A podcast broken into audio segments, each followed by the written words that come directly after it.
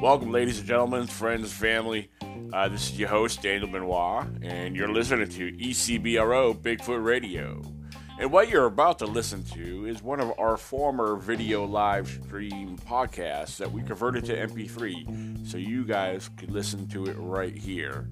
Uh, Mr. Justin Decker, uh, we're, we were proud to have him on. We will definitely be having him on in the future.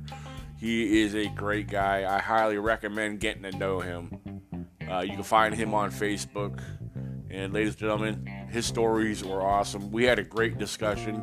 I hope you enjoy what you're about to hear. Stay tuned.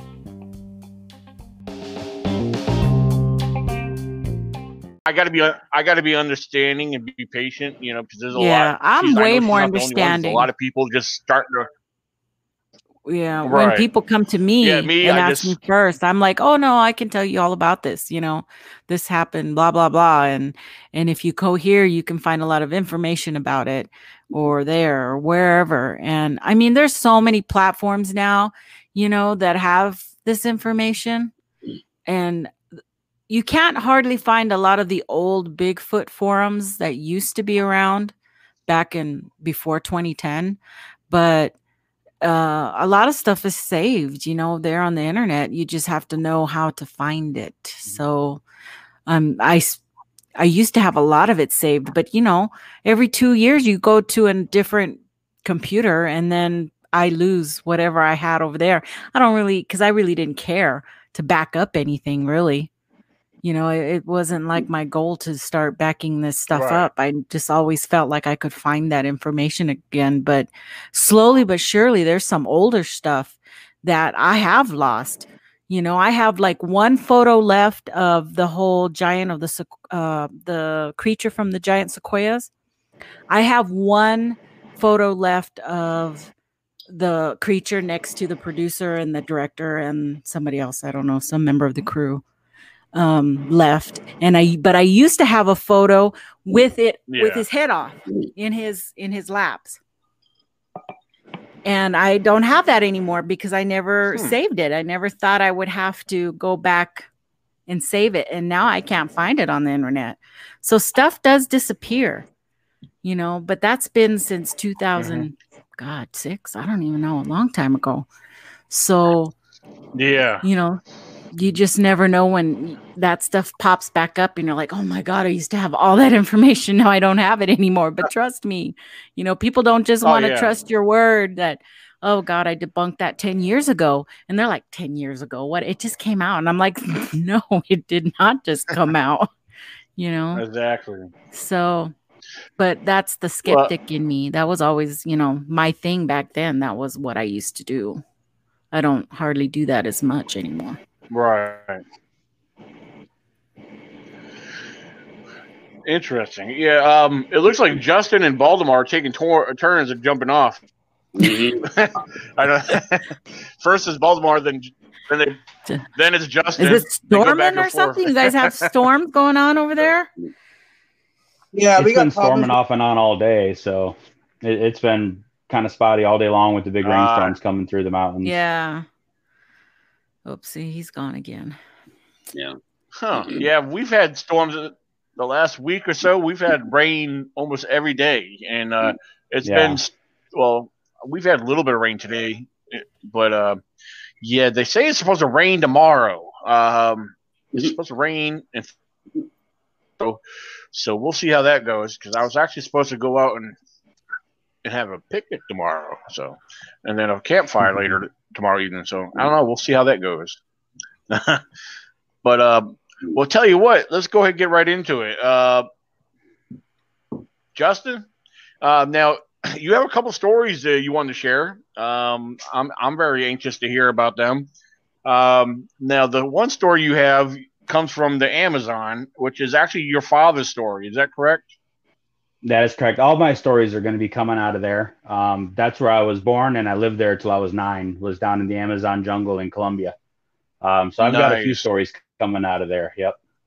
Okay. Well, how about you uh, take us away and um, if you jump off, I'll make sure I'll be watching you to jump back in, and I'll try to keep you a- it in. okay. So, uh, okay. But yeah, tell us about you know if you want to give us a starting point and and uh, kind of go from there. And sure. uh, I'm sure you'll have some questions thrown at you after a while. So, um, but have Absolutely. fun and go ahead. Uh, feel free to feel free to interject anytime there's a question, guys. Um, just kind of a little background with it. My parents were missionaries down there. Um, they worked with indigenous tribes. Uh, my dad held several jobs as a missionary while we were down there. Um, he was what was called a contact missionary, which was his job was to literally find undiscovered indigenous tribes. Um, he was, literally a jungle explorer. Um, so he would go into places where nobody had ever really ever been before. Um, and one of the stories takes place from there. Um, he also worked with a separate tribe after a while, and he was in uh, translation work. Um, this particular tribe had no written language at all; it was a completely unknown language. Um, so his job was to go in and learn the language first, and then try and figure out how to phonetically write it down, and, and kind of go from there. Um, so we most of my time was deep in the actual Amazon jungle, or in one of the jungle towns, or in our school base, which was out in the Andes Mountains, all depending on school year and my age range and everything. Um, we came back to the states a couple of times for uh, what they call furlough, which was like a six month vacation, basically, and then we head back down there. And then we finally moved back uh, when I was nine years old. We came back to the states permanently. Um, so my first stages of growing up was growing up down in the Amazon basin area of Colombia. So that kind of sets the stage for where we're at. Um, I got a couple uh, interesting stories down there. Being down there, um, you have a totally separate wildlife than what you guys are used to up here. So things that would be crazy for you guys, uh, perfectly normal, everyday stuff for us, right? Um, uh, we would eat a lot of the local animals down there. So a lot of the animals you find in pet shops for us were dinner. Um, people always find that absolutely fascinating. But when you're living in the jungle, you're living off the land, right? So if it moves growing up and are hunting, and that'll come into play a little bit later. Um, the first story I want to tell is, is one from my dad. Uh, it was just after I was born. I was barely out of the crawling stage, or probably still in the crawling stage we lived in a town on the border of Venezuela and Colombia called Puerto Inírida. Um, and they raised some chickens out there. And he told a story of what he called just a big iguana uh, that would come out of the jungle and attack and eat the chickens. Um, now, if you're familiar with iguanas, it'd be kind of hard to imagine an iguana big enough to actually attack and kill chickens. Uh, so I had my dad describe it to me, and he, he said it was between six and eight foot long and wow. probably stood about a foot, a foot and a half off the ground um, at, at, the head level. Uh, so whether this was actually an iguana, I can't say for sure, but that was what he described it as, right? Um, and growing up as a kid, dad called it an iguana, so that's what we always called it, right? Just the iguana. Uh, one day it was out attacking the chickens, uh, and my dad grabbed a, a, big metal pole that was handy and threw it at this iguana to try and, and kill it and he said he hit it in the head with this big heavy pole and it just kind of shook it off and looked at my dad and it kept on attacking the chicken so it barely phased him. Um, after that point my dad said that that iguana could have any chickens that it wanted. He wasn't going to mess with them. Um, right? So that was one of the first things. And you know growing up to me it wasn't really a big deal but after i got into the cryptozoological studies and and and just got into it, I kind of started realizing that this probably really wasn't an actual iguana, or if it was, it was definitely an unusual size uh, type creature for sure. Because if we're talking six to eight foot long, now we're talking Komodo dragon size. We're talking uh, abnormal. You know, something definitely that isn't out of the the normal range for a, green iguana down there. Um, so that was that was one of my, my yeah. fun stories growing up for us. yeah, that uh, when you were telling that, that's what I, I was, I was looking it up because I it was I couldn't think of it. It was on the tip of my tongue. But while you were describing it, the big iguana, I'm, I'm like that almost sounds like a, a Komodo dragon. And and the thing is, I mean, this is a stupid question, but I mean, I know they're in certain. I never really paid much attention to where they're located. I'm sure they're in Africa, and but uh, yeah, I'm assuming they they may be down there, or I don't know, are they? Well, no, Komodo dragons are isolated to uh, an island chain that's actually off the coast of South America. Um, but Okay. they're definitely island they're island isolated, so there wouldn't be any actual uh, specific Komodo dragons in that area because we're talking landlocked Central South America. Um, but I mean, there's definitely other types of monitor lizards down there. Um, you know, and usually most of those are going to be found in your Australian outback, but big lizards are everywhere you go. And the thing with reptiles is uh, they keep growing as long as they're alive. So I mean, there is the possibility that it could be an iguana, just one that had lived for quite some time past the normal range and then just got to a massive size. So I mean, the possibilities are always there. Um, but the fact that it was actively uh, pre- predating on these chickens i- is kind of out of character for iguanas. They don't normally do that. Um, they tend to be more into fruits and herbs and insects and stuff like that. Now they will eat red meat for protein, uh, but it's not, as far as my understanding goes, it's not the normal dietary habits for them.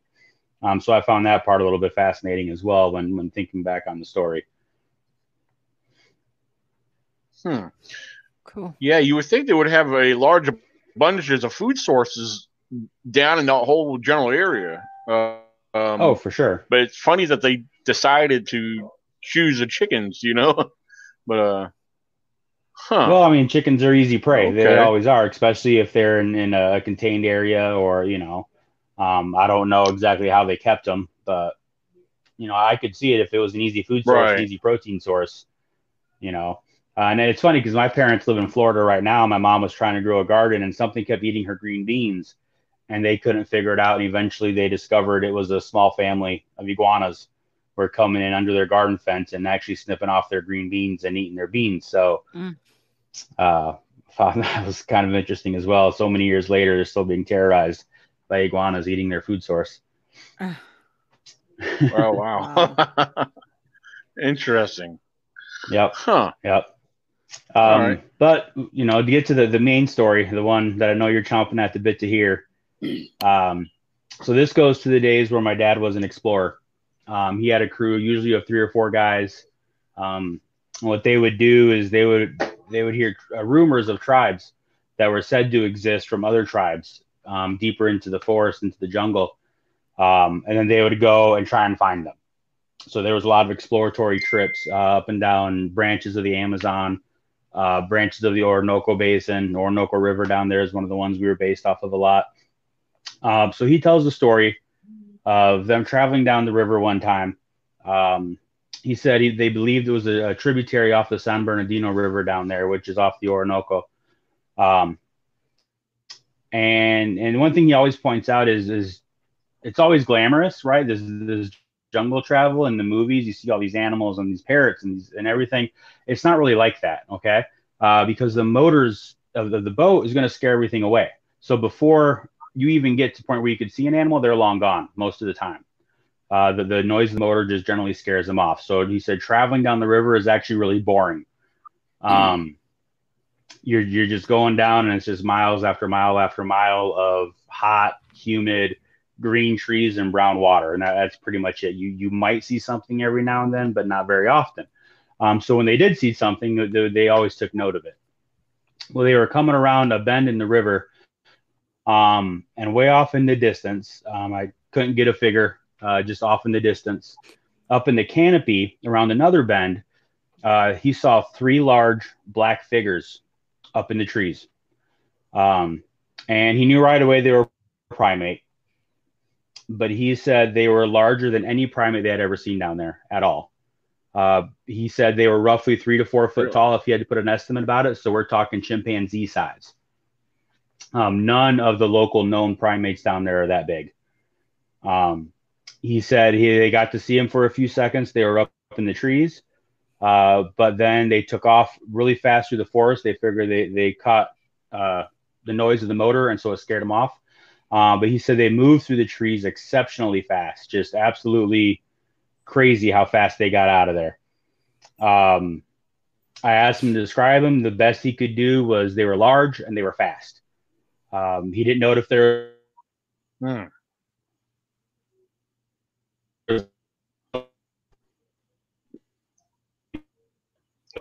too far away. Uh,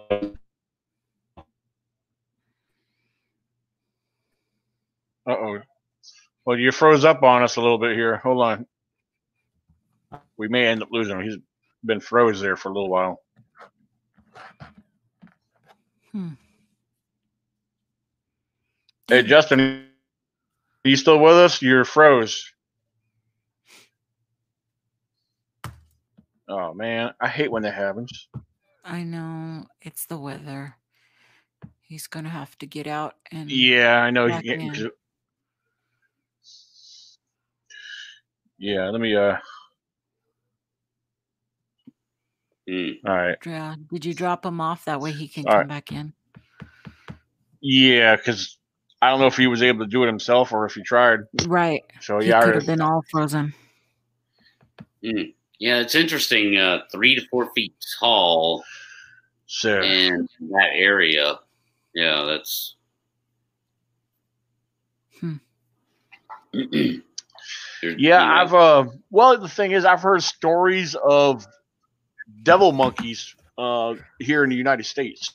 People describe them as anywhere from three to five feet tall, as these almost baboon type monkeys or apes or whatever. You know, they describe them almost like baboon like, you know, but with no tail. You know, and three, like I said, three to five feet. There's been different descriptions of them, so it's hard to say. You know, everybody has a different description. I mean, I, so it was one account that I, I don't remember much of what I read, but I read up on them because you know there was a lot of people that claimed that they've seen so, similar creatures, you know, in various areas, you know. So, ah, there we go. She came. He he just jumped back up. Hey guys.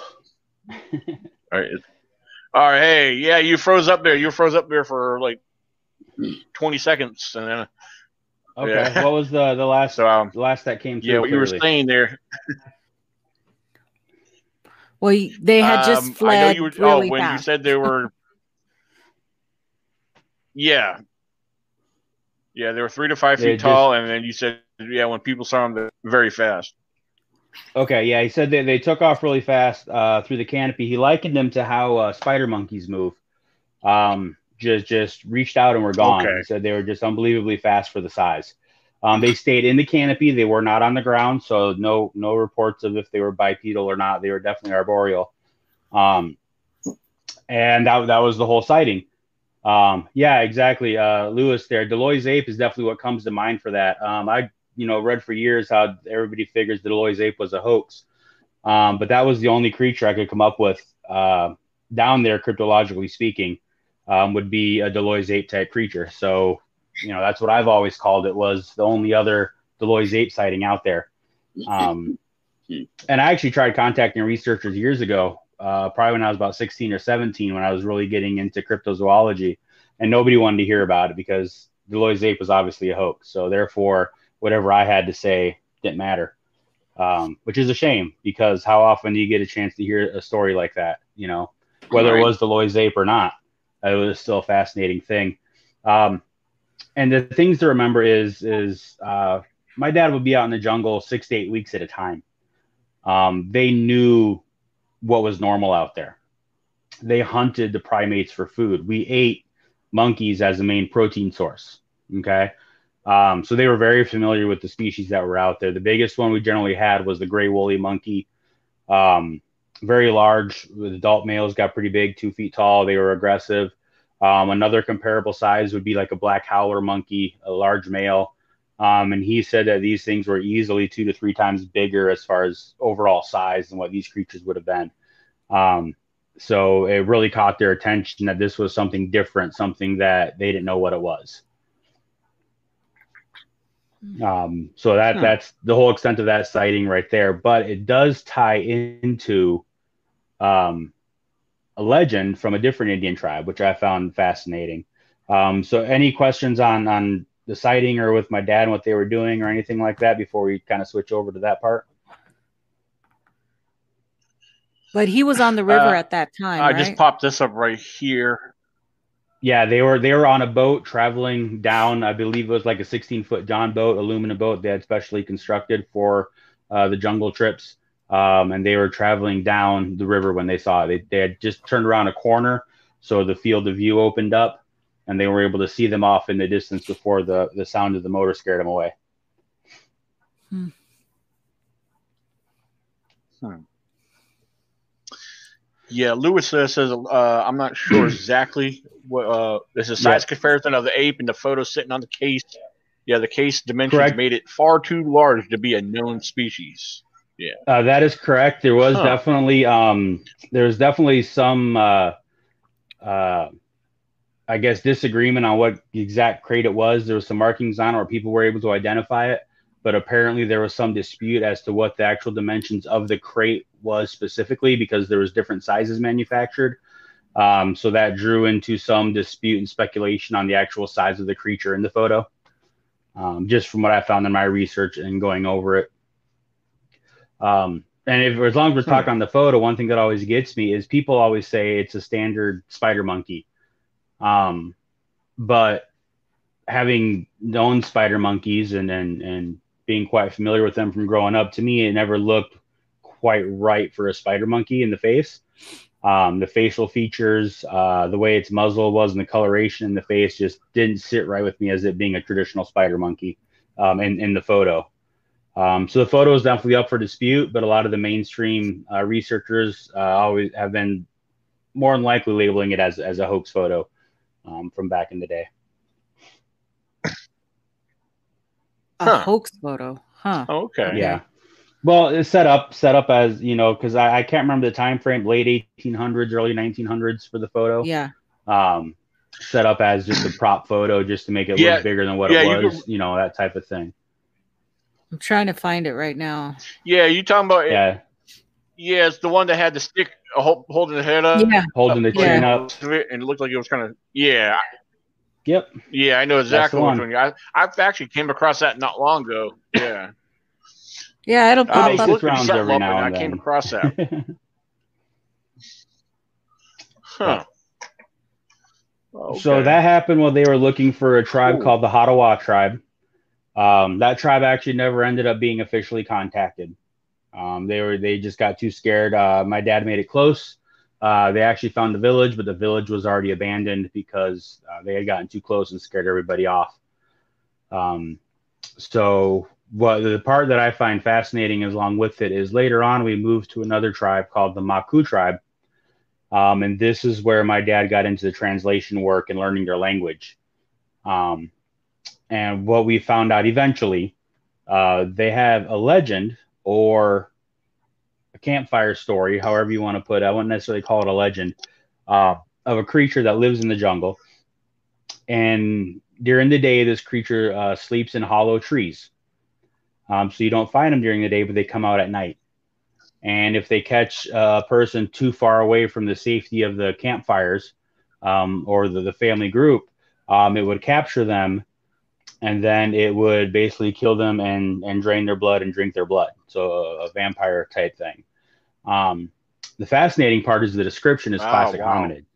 Yeah, classic hominid, four to five foot tall, um, hairy, long arms, um, you know, nocturnal, that type of thing.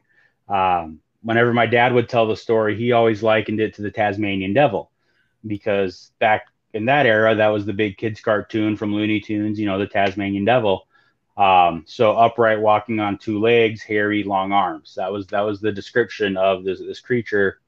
Um, and for them, it wasn't it, it wasn't an entity; it was a real creature. It, this was something that they feared um, would get them if they wandered away. To them, it was just like a jaguar or a wild boar or any of the other creatures that were out there. This was a real creature that they feared and, and looked out for.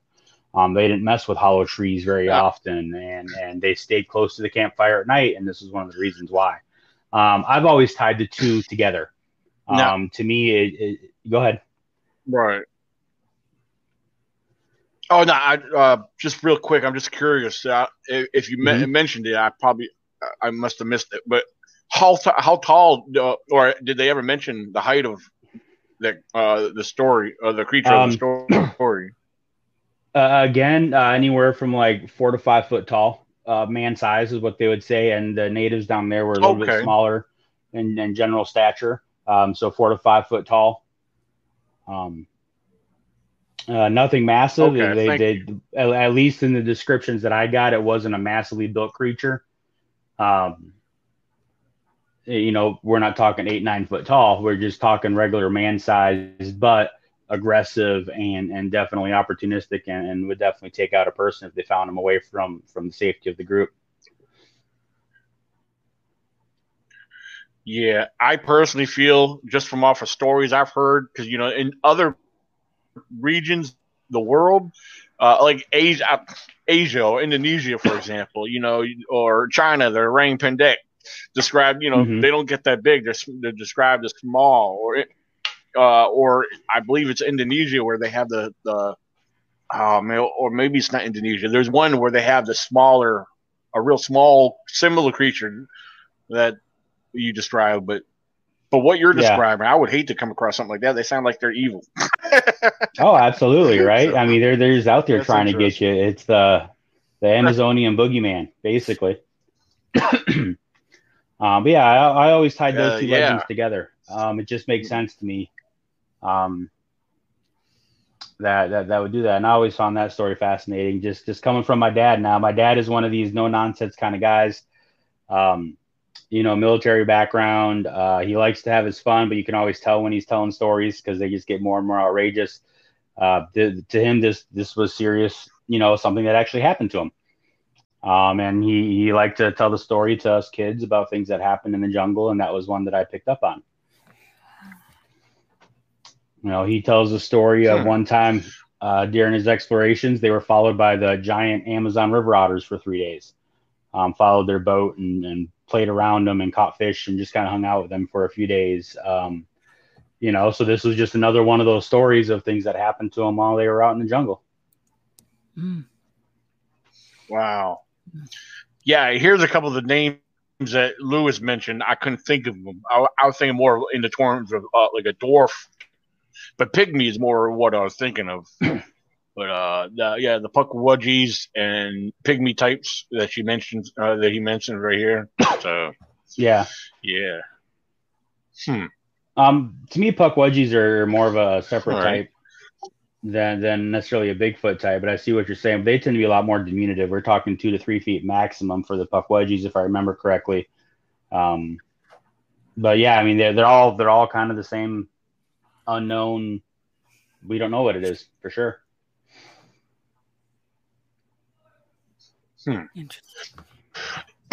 okay. Yeah, it kind of gets kind of going a little bit there. You're making you think, you know, because you know, you think of something that small, you know, here we are, here in the United States, we're you know, we got Bigfoot, and people are like, well, I'm in the woods, I don't see Bigfoot, you know, but sightings and eyewitness descriptions describe them as big and massive, anywhere you know, from six to eight, nine feet, even mm-hmm. bigger, but you know, but then you got some, you got something small like that, and in a Well, I very mean, it- large, massive jungle, you got Is it really that small though? hiding, I mean, you know, you know, something I'm like five seven, really, so it's almost as tall as I am. I wouldn't Well, necessarily yeah. call it small. I, I still want to come across it. You know, it's still even Well, at the yeah, description, it's yeah. still larger than anything that should be down there as far as primate wise. You know, there there is nothing supposed to be that big down there. right? huh. Okay. Baltimore, yeah, he's uh, he's actually been sharing some pretty interesting stuff here uh, no, from no, the Amazon. I, I missed some of It's, uh, uh, no, uh, getting what action do you see again? What action do you see again? Come again?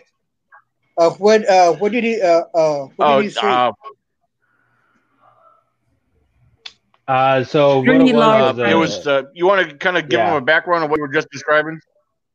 Sure. So basically, uh, during the time in, in the jungles in South America, my dad described a story. Uh, they were traveling down a river one time and they found uh, way off in the distance, up in the trees, uh, three to four large uh, primates that they saw in the trees, too far away for identification, but they could tell that they were much larger than any of the normal uh, primates that they would find down there. Um, Okay. They got to observe them for a few seconds and then they took off through the trees um, at a high rate of speed. Um, he likened it very similar to how spider monkeys move through the trees. They were high up in the canopy. They were not on the ground. wow. Um, and they were a lot larger than what they would expect any primate that they knew to be. Wow. Uh, and then we like that to a local legend from a different tribe that we worked with down there um, that described a similar creature that would come out at night. And if it found you away from the safety of the campfire, that it would it would attack you and, and drink your blood. Uh, with the same Really? basic description, four to five feet tall, uh, you know, classic classic upright primate description: long arms, hairy, um, highly aggressive, territorial. Wow. Okay. Yeah, because the thing I, I talked to some guy, some men in uh, in Mexico area, and he was saying that uh, they would see stuff. Uh, they would see stuff all the time down there, Mhm. but they just don't share with anybody. And like here in the states, they kind of go a little bit overboard, but down over there, they see stuff and they just keep that to themselves. Yeah, it's part of it's part of the local culture. It's like I was explaining with, with my family. There was a lot of that was just everyday life for us. You Right. know, I mean, we the animals were the animals, and you came across things that we knew probably nobody else had ever seen before, but that was just kind of our regular life for us. So it really wasn't anything we took a lot of note of, unless there was something exceptional about it. You know, like size or a specific event. Yeah, because a lot of stuff when uh, when people when stuff actually happens to, uh, like especially the old timers, when the when the old timers come up there and uh, and have something like that, or actually see a Bigfoot or whatever, or these certain encounters, man, it's like hush. They don't tell nobody nothing because they feel that it's a form of witchcraft and bad taboo. hmm And if I tell somebody something, something bad's going to happen to me. So, uh, it's- I mean, that's our legend, and that's the way that we always, um, that was the way that we were always raised. hmm So, And, and see, for us, it was more of just they were just animals. There was nothing for us to fear if we knew how to protect ourselves. right. Um, you, you know, uh, growing up where I was, I learned how to use firearms at a very young age. Um, I had my own machete by the time I was in kindergarten, and I knew how to use it. Wow. Um, so we we were taught how to how to deal with stuff. You know, we we were taught how to deal with snakes and spiders and scorpions and and and any other thing we would come across. You know, you just you learn what's in your area and you learn how to deal with it. Yep. Yeah, that's uh, you know that's what they taught us too.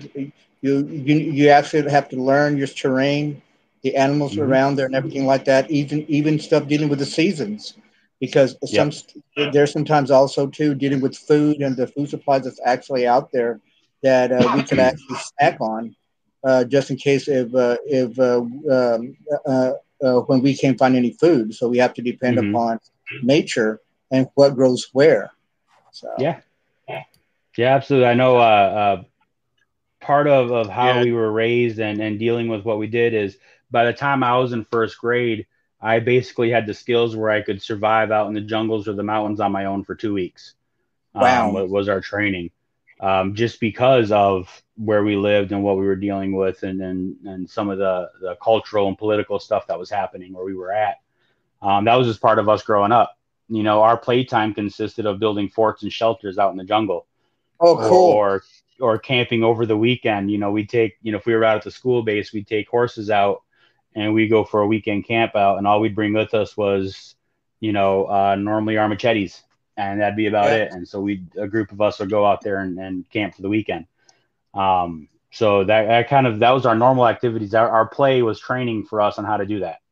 You know, Well, that's cool. Yeah, that's great you say that because that's the way that we were trained when we were younger, and Mhm. uh, actually how to bend certain tree branches and not break them all the way and stuff like that to make Mhm. little. You know, we were raised up with uh, uh, with uh, with wickiups and things like that, and and houses and uh, a frames and all this other stuff, and uh, actually depend upon you know even s- scraping the uh, the tree barks just to make rope or using Yeah. the feet that yeah using the pitos as rope and uh, you know that's the kind of stuff we were raised with man it, it, uh, that's fascinating yeah. So I mean, Yeah. Uh, again, you know, a lot of people don't understand, but that was just normal life, you know.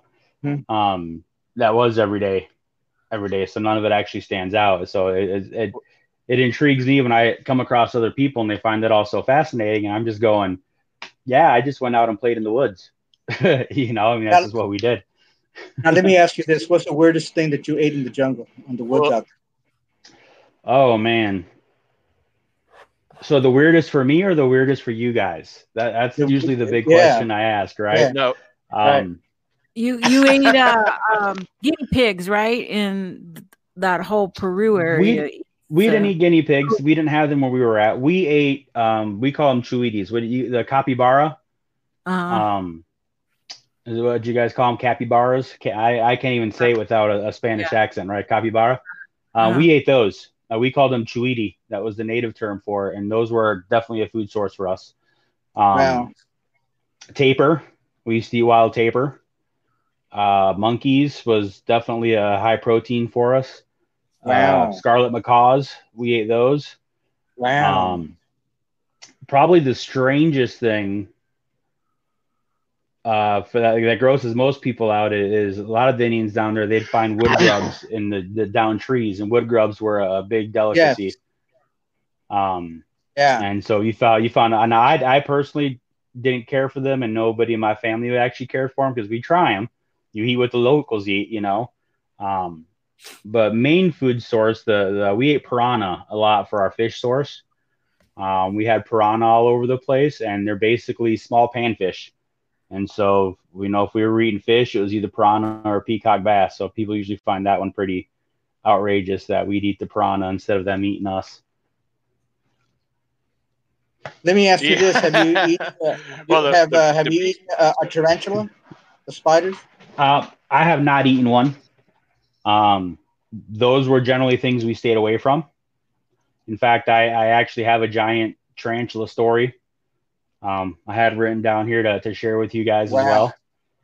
Um, Cool. so my my dad and my sister, I'm the youngest of four. I was the only one actually born uh, down there. Um, but my dad and my sister, who's a few years older than me, were out turkey hunting for wild turkey.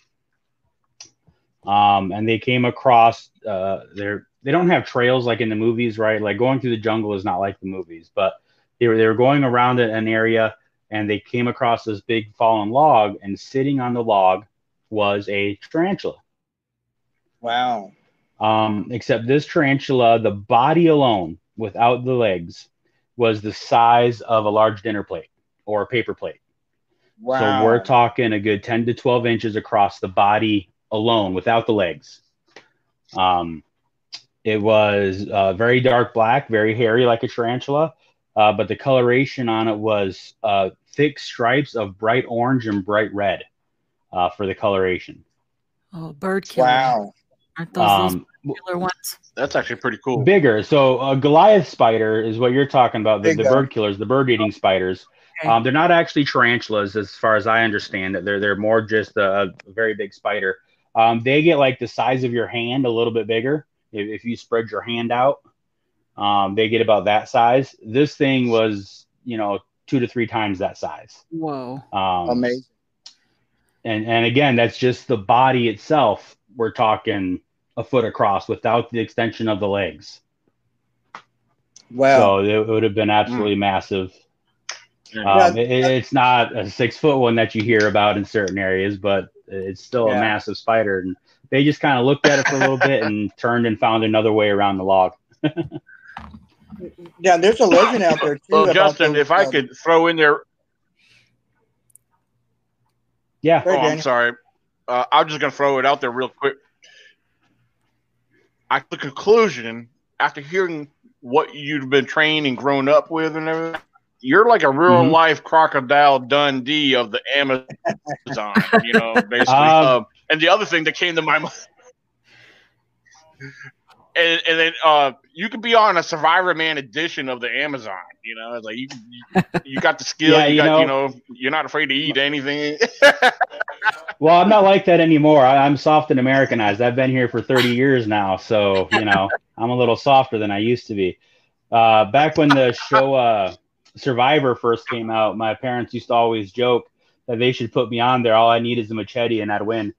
Um, and they said that, especially when Survivor Amazon came out, um, they they said uh, all I would have to do is grab a machete and I just go find a local tribe and live with them for the whole time and, and kind of go from there. Um, so yeah, I mean that's Wow. that was just part of it. wow. That's awesome. There, there is one question uh, that's up on the chat for you. I'm sure Yeah. if there is, you would have gotten to this eventually. But uh, Bigfoot Stories asked, "Is there any stories of a, Am- Amazonian giants?" So, Um, not from where I was at at all. Um, as far as human giants or humanoid, Okay. uh, nothing that I've ever heard of. Um, it wouldn't surprise me. Um, to be honest with you, just because of everything else I've seen out there, uh, things can get big and crazy, and and until you've been there, you can't really appreciate the size. It's like we talk about Bigfoot in the states, right? And they say you don't really have an understanding of how much wild land is actually out there. You, it, it's vast. You know, most people can't comprehend. The jungle is like that, but ten times worse. Um, the the density of the jungle, um, the imagine. canopy, the canopy can be 200 feet above the ground. You know, um, and when once you're up out of the the the the uh, brush off the the floor, you know, you're you're you're pretty clear. So if you're something big enough that can get through that brush pretty easy, um, uh, there's no reason why they couldn't survive out there. The food source is there, the abilities is there. You, you know what I mean? So, um, I, if there are populations of, of giants out there, I don't see why they couldn't be there. That would be an area I would peg for it. Hmm. Because there are a lot of legends of large Uh, Baltimore, animals in you South want- America. Was Yeah, I mean, we always hear. Yeah, Baltimore. There was uh, yeah, there was something you wanted to say to him too. I wanted to make sure you had a, a Yeah. had your chance to get back in there. Yeah, you know, Ben Ben had this small uh, mind thing, and I completely forgot what I was going to tell him. So yeah, we forget pretty easily stuff. Oh, I'm sorry. That's all right. That's okay. It's okay. Hey, Dan- uh, Hey Daniel, uh, also too, uh, I, I- I talked to you. Uh, I talked to you earlier about this week.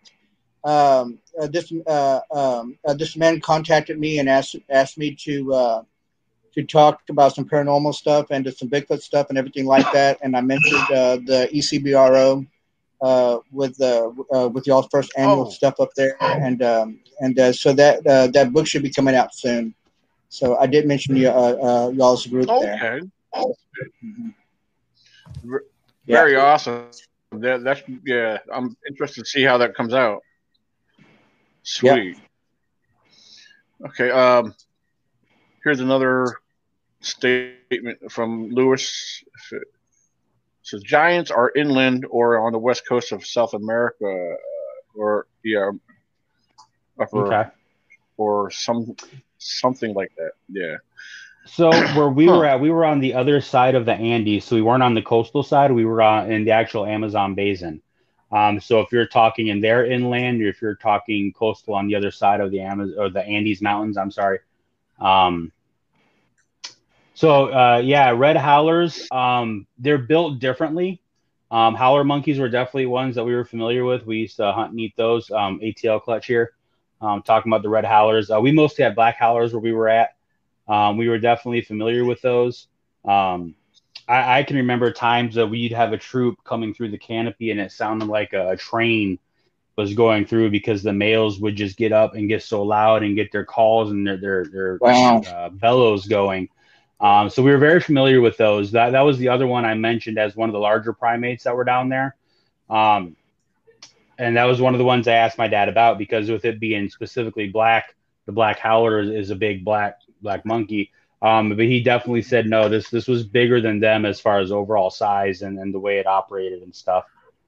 Um, uh, but yeah, I mean that was one of the ones we looked at was was the big was the big howlers because the big males they can get big. Um, Did they they're- pee poop on you as they went by? Um, you know, we we actually had our house kind of in a clearing on the edge of a clearing, so they kind of went around the clearing. Um, so I never had that problem. I, I didn't get to go out on a lot of the hunting trips when we were hunting for the big, uh, the big prey because I just get in the way for the most part. Um, I Uh-huh. was still young, you know. Um, but we did have pet monkeys a lot of times, and yes, they would definitely. Uh, you'd have Let to look go. out for that. What's that Well, really having a pet big monkey. rock cryptid? I'm sorry. I was just thinking, Oh, oh, no, you're the all right. mapinguari, the mapinguari that they report in Brazil is In uh, Brazil. one of the big Yeah. ones that a lot of people go looking for. Yep. Um, I've heard a few different theories on the Mapinguari. Um, the description doesn't fit with the things that I'm familiar with down there. Um, I'm more into the camp of thinking it might be a type of a giant ground sloth just based on the description of, of how it works and how it moves. Yeah. Um, I think there's some folklore involved in that because they talk about having the, the mouth in the middle of the stomach. I'm not really sure what that's about. oh, yeah. Um, it makes me think of a marsupial type creature that has a pouch there. Um, so if there was a pouch with with a baby in it or Right. something in it, I could see where they would confuse that with having a mouth and something being in the mouth. Uh, marsupials weren't really something we had experience with down there uh, on a large scale, so I could see where that would be confusing uh, to to people when they're dealing with something like that. So um, definitely up in the air with that. I'm not in the camp that believes Mapinguari is just another name for a Bigfoot. I think it's a different creature altogether I but- think so too. nobody knows, right? So that's the whole point of what we do. Yeah. Yeah, you're talking about some of you guys have uh, been known to have pet monkeys down there. Uh, uh, We had I can only imagine yep. you guys having a pet monkey, and you're like all of a sudden you're. Yeah, I can only imagine you guys get real hungry and you're starving, you're waiting for dinner, and you look at your pet and you're like, hmm, you look delicious. Well, um, that so that's that's actually funny you would say that because uh, we were never allowed to do that um, because they were our family Oh, pets, man. and just like you guys have with with pets, you know. Um, so the way we would get a pet monkey is usually it'd be after a hunting party would go out and they would shoot the mother, um, and they use the curare tipped uh, blowgun darts, just like you see in the movies. That's what our Indians used. Um, and it's a paralytic poison. It's not a killing poison. It's a paralyzing.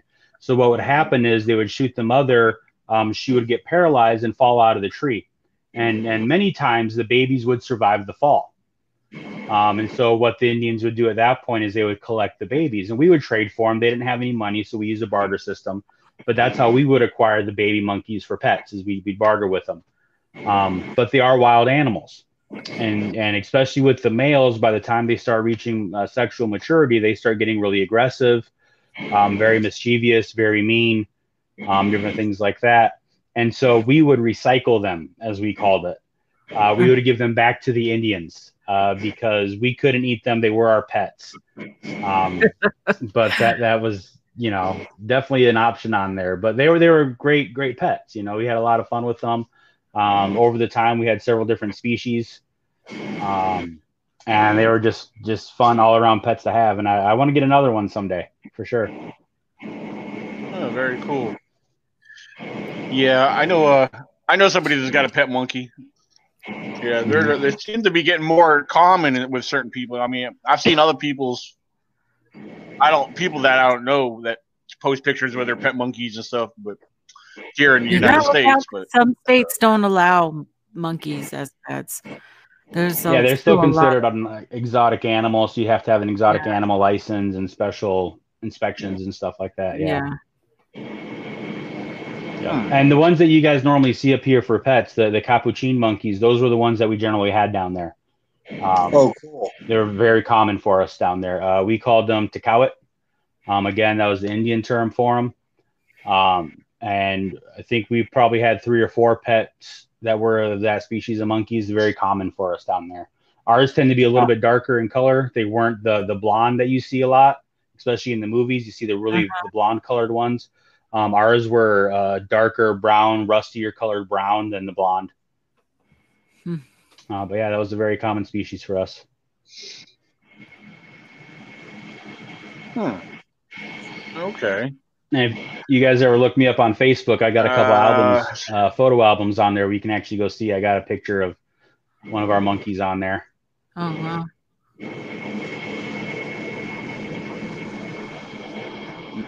All right.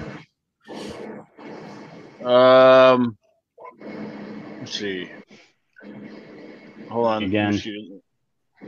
I'm going back and forth. Yeah, I'm with you, Lewis. The mop and Yeah. yeah. being giant ground sloth. Oops, hold on. I already shared that. Now let me ask Yeah. you this: dealing with the ground sloths, what is the uh, Um, what possibly be a giant sloth? Uh, I'm sorry, we were breaking up through there. What was that? Uh, what is the possibility that they could be uh, a giant sloth? Uh, because I know real well that they needed to have some type of greenery uh, in order for them to survive down there. Um, so, and I was going to figure out what's the odds are there being a giant sloth down there. You, you know, that's a hard one because that's one of those prehistoric survivors. Um, right. I, I think that uh, again, if there was a place where something like that could live, um, the Amazon jungle, even the you know the Brazilian side, wherever. I mean, what more of an ideal place? You have the isolation. You have an amazing array of food sources down there. Um, if they are plant specific, then why not a plant in the rainforest? You, know what I mean? So right. um, the cover is there, the isolation is there, the the food sources would be there, water sources, lack of, of main predators. Um, yeah, you have the jaguar down there.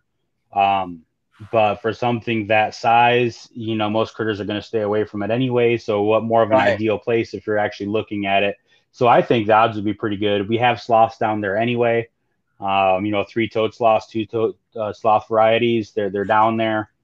Um, so I don't see why something like that couldn't exist there. Right. Hmm. Now I got a I got a weird story for y'all, and uh, a little bit off the Bigfoot thing. Um, and uh, y'all can probably look this up. I think in 2000, I believe in 2016, that there was a uh, a raptor that they actually seen going down a town called Heaven, in uh, Heavenville, Texas, in uh, 2016, and uh, and they actually and uh, they actually wrote some stories about it. So I don't know if y'all anybody ever heard of that. That raptor, raptor like is the, the, the dinosaur, the dinosaur style raptor. Right. Okay, I've heard a lot of stories out um, that area um, not not firsthand, but just in my my research of of doing you know just looking stuff up because that's kind of what I do. Um, right. Stories dating back quite some time of of various sightings, even before the movies. A lot of people link them. You know, oh, people saw the Jurassic Park movies and therefore they're you know creating what they want to see. Um, right. The late J.C. Johnson did a lot of research down there. Um, and there's a lot of stories coming out from the Four Corners area down there, out of Texas, uh, Mexico, the whole area um, especially along the river bottoms, if I remember correctly, is what his research showed. Correct. Um, a lot of the river bottoms were showing reports of small dinosaur creatures that were described as raptors. Yeah. And, you know, who am I, who yeah, am I to first, say no? At, right. At first, at first it was kind of odd. And then I was doing a little bit more research here, and, and I was going, and uh, if it could possibly, and uh, that's, and uh, the way that people that were describing it, uh, I thought that was pretty fascinating. And I'm going 2016 and people seeing raptors. I was, I was going, man. So the thing is, yeah. the next thing is that I was thinking about is uh, where would they possibly be coming from? So I know that they, if, uh, if they did did do anything, they probably might be crossing that San, I mean, that Rio Grande River, or you know, or found the shelters down in the in the in the mountains of Mexico. Yeah, yeah, I'm not uh, personally familiar with the terrain down there, but I mean, um, again, you're talking desert area, isolated area, hot areas, perfect right. for reptiles. Um, Correct. And we don't know how they move. We don't know if they were always bipedal or if they also go down on all fours, maybe more like a more traditional monitor lizard. Um, we don't know at all how right. they could move. Maybe just when they're running, they get up like a basilisk and they get up on their hind legs and run. Um, but I've, I've read reports going back you know, um, I, for some reason, the year 1936 is coming to my mind. I'm not really sure why, um, but I, I've I've read a ton of reports from that area of dinosaurs, small, not giant, like you said. You know, two, three, four foot tall, um, running alongside of cars. You know, getting scared up and and just kind of running alongside the roadway. Uh, three-toed tracks being found on the river basins down there. Full report right from all different time frames. Uh, not very often. And they're not common, but they're there. Right. And uh, uh, Deborah comes over there and starts saying uh, reports about the Thunderbird. Uh, we've uh, we in 1975 we actually had sightings of that creature down here, and uh, there was quite a bit of them down here. And uh, they actually saw some, uh, a few of them in San Antonio, and um, then Robstown and a few areas like that around South Central Texas, and people have been still seeing them around to this day. Yep. My husband had an encounter. Really? Yep. We were living in Colorado Springs at the time. And uh, he came home because he uh, was doing a night shift. He was an MP, so he was on post. And uh, he came home and he goes, The weirdest thing happened to me last night. And I'm like, What? He goes, I was attacked by a big creature. And I go, What? You're joking. And he said, No, something flying, and the wings were larger than the cruiser. And I go, What? He goes, The wings were larger than the cruiser. I go, Wow.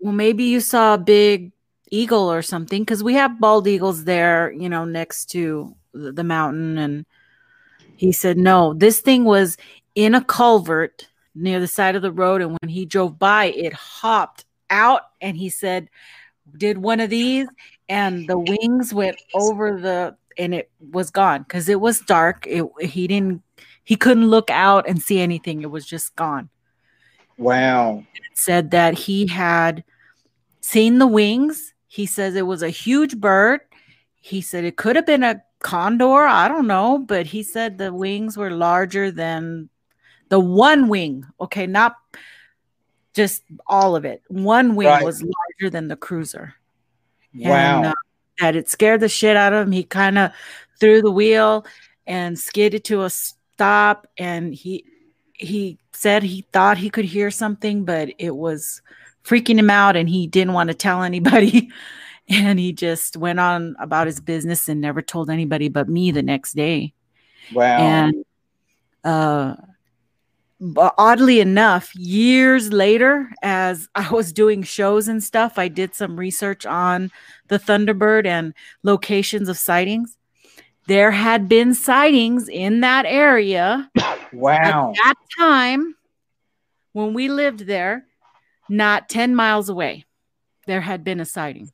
Wow. That's And I thought, oh my God, maybe Wow. he really did see something out there because there were other eyewitnesses to a large pterodactyl looking bird out there uh, off of, uh, you know, Colorado Springs area. And it's a really, you know, the base, Fort Carson, is really, really large. There's a lot of area nobody would even go in or Wow. touch. It's very close to Hmm. the mountains. So who knows what, you know, what it was. But it was years later before I knew there were really sightings in that area. Yeah. So it's kind of weird. Well, Nikki, if you if you ever saw a Bigfoot and you tell your husband, you think he'll believe you if you saw one? Yeah, probably.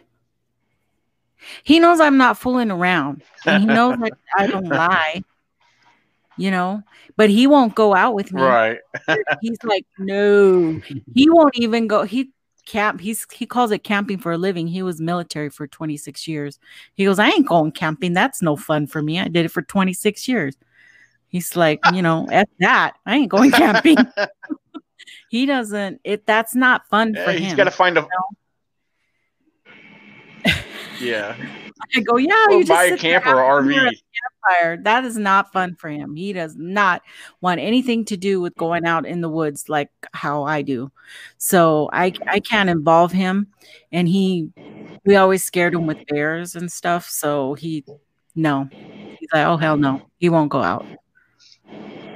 Nothing to do with that. uh, but Forrest says, I wonder if the Thunderbird is a raptor or stork family like vultures. Huh. There's all kinds of all kinds of different, you know, prehistoric. It can go, it depends, you know, is it a lost prehistoric um type of pterosaur or is it a, a vulture and that type of bird, you know? I- those uh California vultures, what are they called? The The condors. the condors They're large. They're pretty big. So the thing with the condors, uh, we had the Andean condors growing up where we were, um, and the same thing with vultures. If you look at the reports of the thunderbirds, there's a lot of reports of them uh, swooping down and carrying away.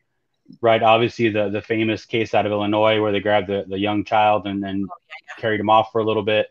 Um, cases of them carrying away pets and everything. Uh, condor type creatures, the, the vultures and the condors, they don't have uh, the foot structures to really do that. Um, they're carrion eaters. They're not prey. They, they don't swoop down, down and carry stuff off. They just don't have structures for that. And uh, so to me,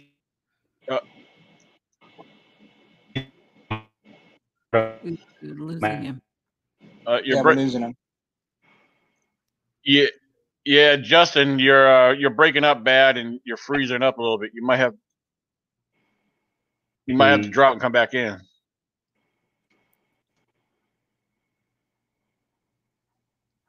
All right. I don't know if you heard me. I, I dropped. Oh, wait a minute. Hold on. It's probably reset and come back in. That's what I had to do. Hey, Justin, you there? Hello? All right, hold on. And we lost Pat altogether, or did he have to go somewhere? I don't know. He didn't message me. No, not only uh, he probably got tied up with some hanky panky. I don't know. All right, hold on. It's buffering. We're trying to get Justin.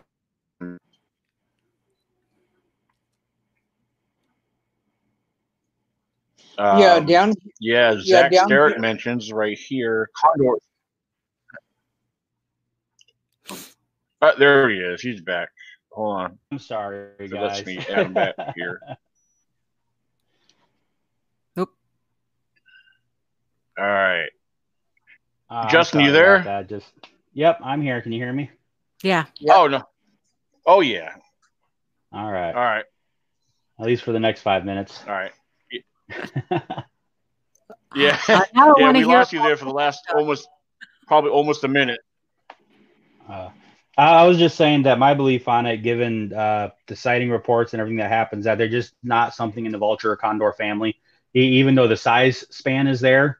Um, but just the way they, they use their feet, uh, they, they don't have the gripping power that a raptor is going to have to swoop down and pick something up. It's not their MO. They're carrion feeders. They're not going after live prey like that. Um, so for me, that just kind of automatically rules out anything from the condor or vulture family, um, just just by reading their characteristics of how they behave. Yeah. Justin, I'm going to ask you a question. Sure, Um, are you familiar with the chupacabra? absolutely. Okay. now, okay, okay. let me let me clarify that. Are you referring to the original chupacabra or what they call No. the chupacabra nowadays?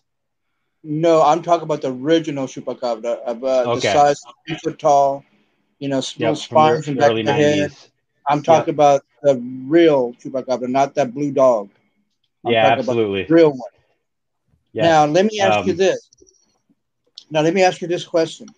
Now, um, now, do you think that uh, because the chupacabra is basically shaped something like a little raptor, and I was and uh, uh, so and I was thinking that maybe that that's what they're actually started seeing around here because you you know you know how the way that their body shapes are. Yeah. Uh, and I was, and uh, so and that always got me. Uh, uh, I've always puzzled like that because uh, when I was taking care of uh, of some Angora goats, that I would actually find uh, small little tracks like that after uh, a, a goat kill, and uh, Okay. so that's why I was thought that maybe that could it be uh, it was closely related to a raptor. But uh, you but the- know, I'm sorry. Go ahead. Yeah, and uh, you know the you know uh, uh, par- paralyzing their prey by sticking that thing in back of their head, having that hole and underneath their uh, underneath their uh, pretty close to their heart, underneath their leg, uh, hmm where their um, things are there. Uh, Mhm. So and, and um, to me, uh, to me, it, it was something like a little raptor.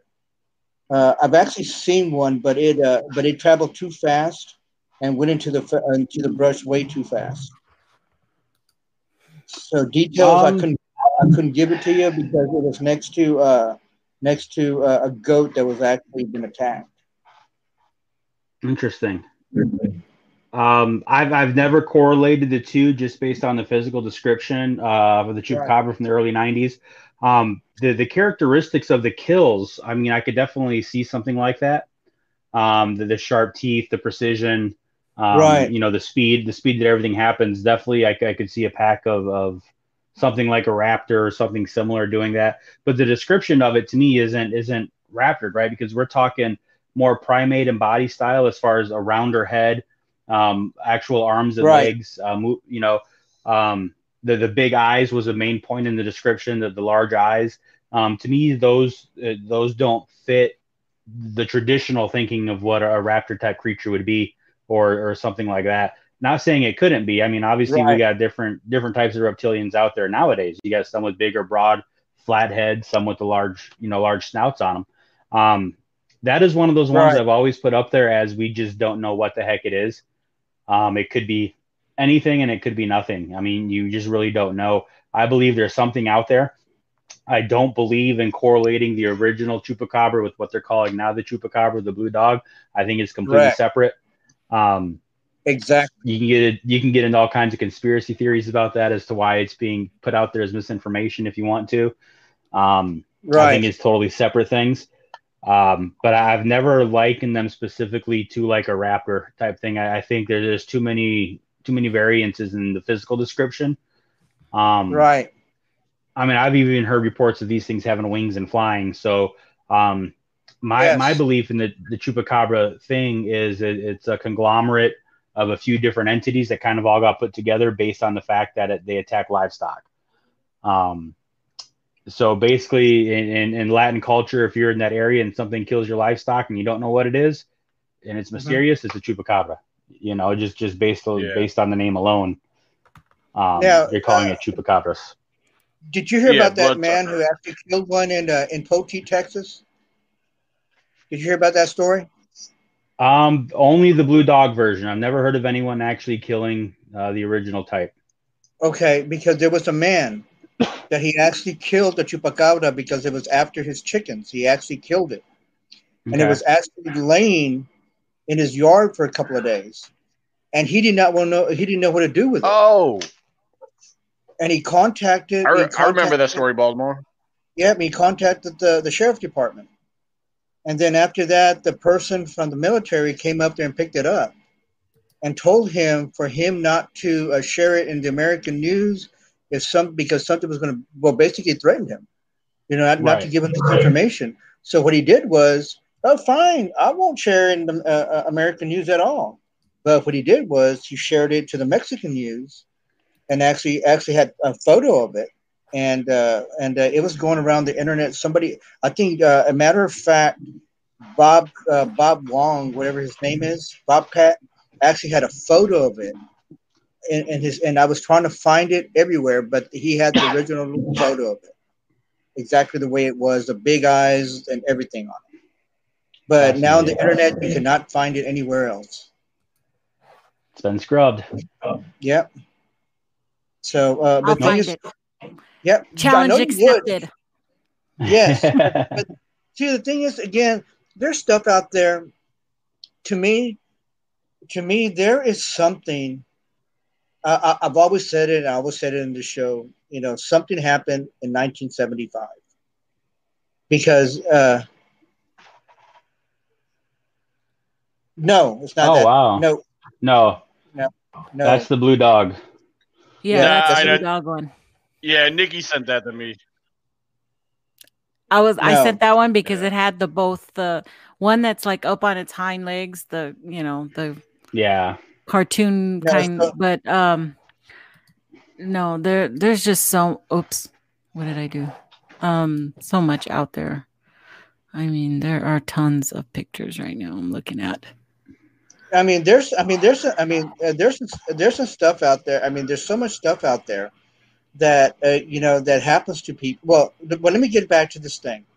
in 19, something happened here in 1975 because that's when the big bird started, uh, you know, happening down here, and actually the uh, the lizard man started happening, and a lot of more cryptids started happening down here uh, uh, uh in that year. So, and then I was thinking about, you know, what's going to happen now, uh, you know, to see what other cryptids are going to start showing up now. So it uh, cryptids, you know, every time when something happens, bad to our uh, uh, to uh, to Mother Earth, uh, we start seeing a lot more other strange stuff. You know, we just uh, uh, we just finished seeing a comet go by, and every time when you see a comet go by in our Native American teachings, and actually said that you're going to start seeing a lot more other things happen here. And then the, the, the thing that comes to mind is that I wonder what kind of cryptid cryptid stuff that we're going to start seeing now. So and the thing is, the million dollar question is that where are they coming from? Ooh, this one's creepy. Let me send this one to you. I yeah, can't. I mean, we could we could go off on so many rabbit trails for sure. Uh, discussing yeah. that Valdemar for sure. Um, I, I kind of study anything that's strange and, and out of the ordinary in Fortean. I'm I'm not much of a field researcher. I've got some health issues and stuff, but I've always been uh, what I call an archival researcher. I go through stories and books and and just anything I can find, I read and I read, and um, I tend to remember a lot of it. Um, I w- I don't have photographic memory or anything like that, but I, right. I tend to remember it. Um, and I connect a lot of threads. You know, I'll read so many stories and so far apart, and eventually you kind of start seeing like occurrences or or different right. patterns. And there's definitely waves of uh, high strangeness that happen when you're looking into the Fortean world. And it seems like each new wave, things get progressively stranger. You know, you, you if you right. look back in time, it was kind of mild, weird stuff, and now right. it's getting into more more high strangeness, and, and now you're talking uh, sheep squatch and and dogmen and bat squatch and all these other crazy things coming out, and you got to go. Is it simply because people are more comfortable sharing this, or is it because this is like like new wave of of things happening and new occurrences? Um, we just we just don't know, but you know, it definitely seems like things get progressively uh, weirder as, as, the waves keep happening. Um, is it a cultural phenomenon? I don't know. It, it, you know, who knows? But I just find it fascinating. Yeah, good answer. Love your answer. Excellent. Okay, yeah, Colonel uh, Percy Dustin, before Fawcett. I show uh, Nick oh. the picture that Nikki sent me up. Yeah, yeah, I was going to ask you what what do you know about this? Okay. Um South American ape man. So again, uh, you're looking at local term terminologies down there. Um, arrows could not speak except for grunts. Uh, so I mean, we're talking like that, you could be describing an ape man, you could be describing an unknown tribe. Um, it, it's hard to say specifically down there, you know. Um, Percy Fawcett, I mean, come on, he was one of the last famous jungle explorers, right? Um, described giant anacondas and, and just all kinds of amazing stuff. Um, let me see, going through a mental thought. Yeah. So one of the things I look at down there is there's so many names for the same thing, right? Just like here in the States, you got Bigfoot, Sasquatch, um, Oma, you know, booger, Haints, depending where you're at, what you call it. So um, I go more by description than more than names because names are just what people call them in that area, right? And you guys find that in your research. Um, large wild man covenant, yeah. I mean, they're everywhere, right? So you get descriptions, yeah, um, everywhere of all different sizes. I'm a big believer that there's more than one type of creature out there that fits the the Bigfoot nomenclature. Um, from pygmy size, dwarf size, the orang pendek, all the way up to forest giants, you know, different things like that. There you go. Um, that that picture, if I remember correctly, was debunked as a statue. Um, it was. Yeah. That that's a that was one that was a statue at an attraction somewhere. Mm-hmm. Um, but that's a cool picture. I've always liked that one. yeah. All right. Busting my bubble. I like it. Yeah. I like when somebody not to tell people, hey, I was wrong. It's de- Yeah, it's definitely creepy looking. It's It- creepy. it is. so It is the- yeah. Um, so yeah, I mean, there's there's definitely if you look at the old explorers, man, you're talking Marco Polo, you're talking Napoleon, you want to look for weird stuff. Uh, these guys found weird stuff all over the place, right? So um, I, I've never heard specifically of Percy Fawcett uh, coming across a tribe like that that attacked him, but you know, could it have been um, a Bigfoot type that was using weapons? Possibly. It could have been another tribe out there too. Um, working working with the Amazon tribes, you're talking about isolationism, right? So uh, one of the unique things about the tribe that my dad worked with and that I grew up with was the Maku tribe. Uh, their language base was very similar to Asiatic languages, even though they're they're landlocked there in Central South America. Uh, their language type was based off Asiatic language. Um, their their facial structures and and their uh, features themselves were very Asiatic and Oriental in nature, um, which goes against everything right that we know of South America as far as how the, the populations got there. So each individual tribe is its own unique culture and, and, and isolated. So I could definitely see a large group of people that were large and hairy. You know, you're talking barbarian style, right? Old Germanic tribes or or far north Norseman type thing. There, there's no reason why there couldn't be that type of genetic structure down there as well. So so who knows? You know, I haven't read those part of the reports. I haven't looked into anything as far as that goes from from Percy Fawcett uh, regarding those events.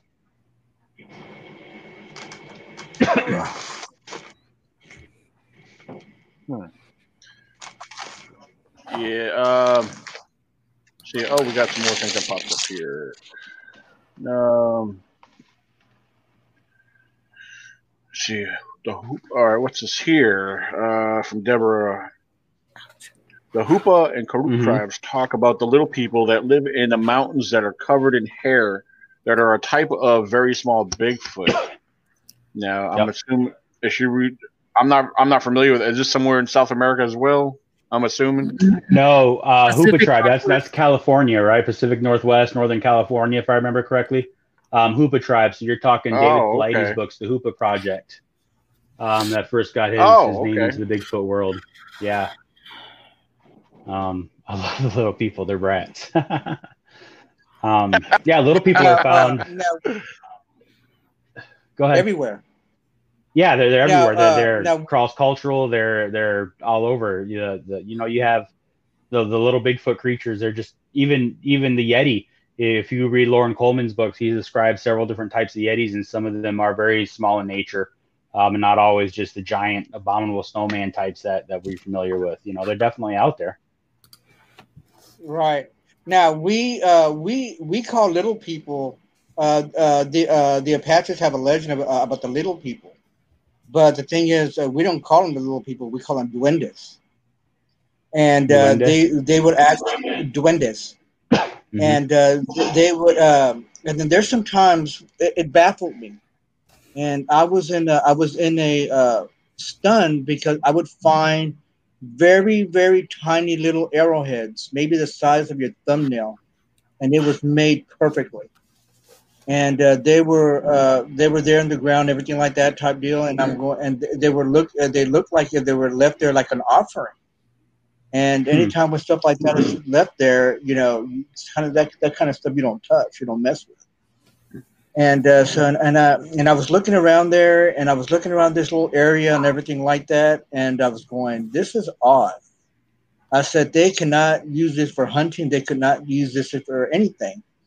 But the legend of the duende came, and actually, they, they were actually offering, making little weapons for the duendes. And um, Okay. so um, now, when uh, now when we're a- at our house, and we lose our car keys, or we lose something, we know we put them down there. We always say, "Oh, there's a little duende in the house," and we have to leave like a little sugar or something, candy or something like that in the house, and you know, give it to him as a as a as a gift, but that he could return, uh, you know, as he returned what he took. And sure enough, uh, like around a couple of minutes later, we actually found it exactly where we left it at. Huh. So that's our folklore.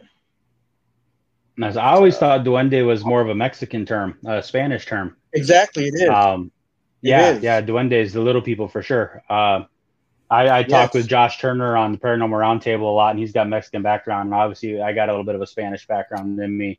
Um, so duende, uh, yeah, the little people, the the you know little gnomes or little sprites or or you know Yep, whatever we want to call them. I think they're all kind of the same thing, just different names, for sure. exactly. Now I did And hear I tell you, a story, and I, I go ahead. Go ahead, man. I just listen. Uh, I love listening to you talk. Okay. Um, thanks. I, I heard a story, and I think I think it was on Paranormal Roundtable. I could be wrong. Um, Josh, if you're listening, I'm sorry if I'm screwing this up, man. Um, I'm not going to try and quote it word for word, but essentially, uh, guys with some land, I, I want to believe out Texas area. I could be wrong. Um, out hunting, um, isolated land. It was it was nobody's normally out there hunting cabin. You're only out there a couple of weeks out of the year, type thing. And they came across a couple of little people um, but they were actual like Native Americans, indigenous First Nations, whatever is the right term nowadays. Um, I'm not big Right. on politically correct stuff, so please forgive me. I'm not trying to offend anybody. No, Um, you're right. You're good. but they You're were good. they were they were literally just diminutive people. They they weren't Bigfoot types. They weren't primates. They were people. They had clothing. They were hunting, but they were like a foot tall, a foot and a half tall, if I remember the story correctly. Um, and and again, those are stories that when you do a lot of research, you come across those. Um, um, they're few and far between. Um, in my experience, Uh, Man, Uh oh, he's freezing up again. No. Right when it gets good. I know. But the whole time has been good, but yeah, yeah. Maybe All right. maybe he'll come back. in a few minutes. Yeah, there, there he is coming back. all right, hold on. Yeah, he's buffering.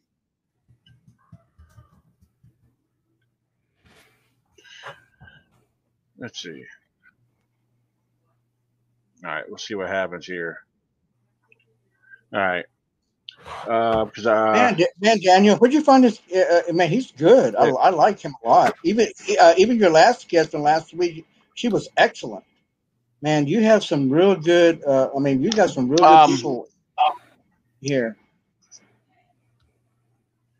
Yeah, I was actually introduced to him by uh, Jennifer McDaniels from Kentucky. Um, she she was giving me a rundown about, about him, and uh, and she was like, "Yeah, you'll really like this guy. He's got a lot of information, blah blah blah." And I was like, "Okay, well, let me c- connect me with him." And sure enough, you know, I got a little bit of information, and I figured, uh, let's, you know, to learn more, I'll let him get on here and spill the beans.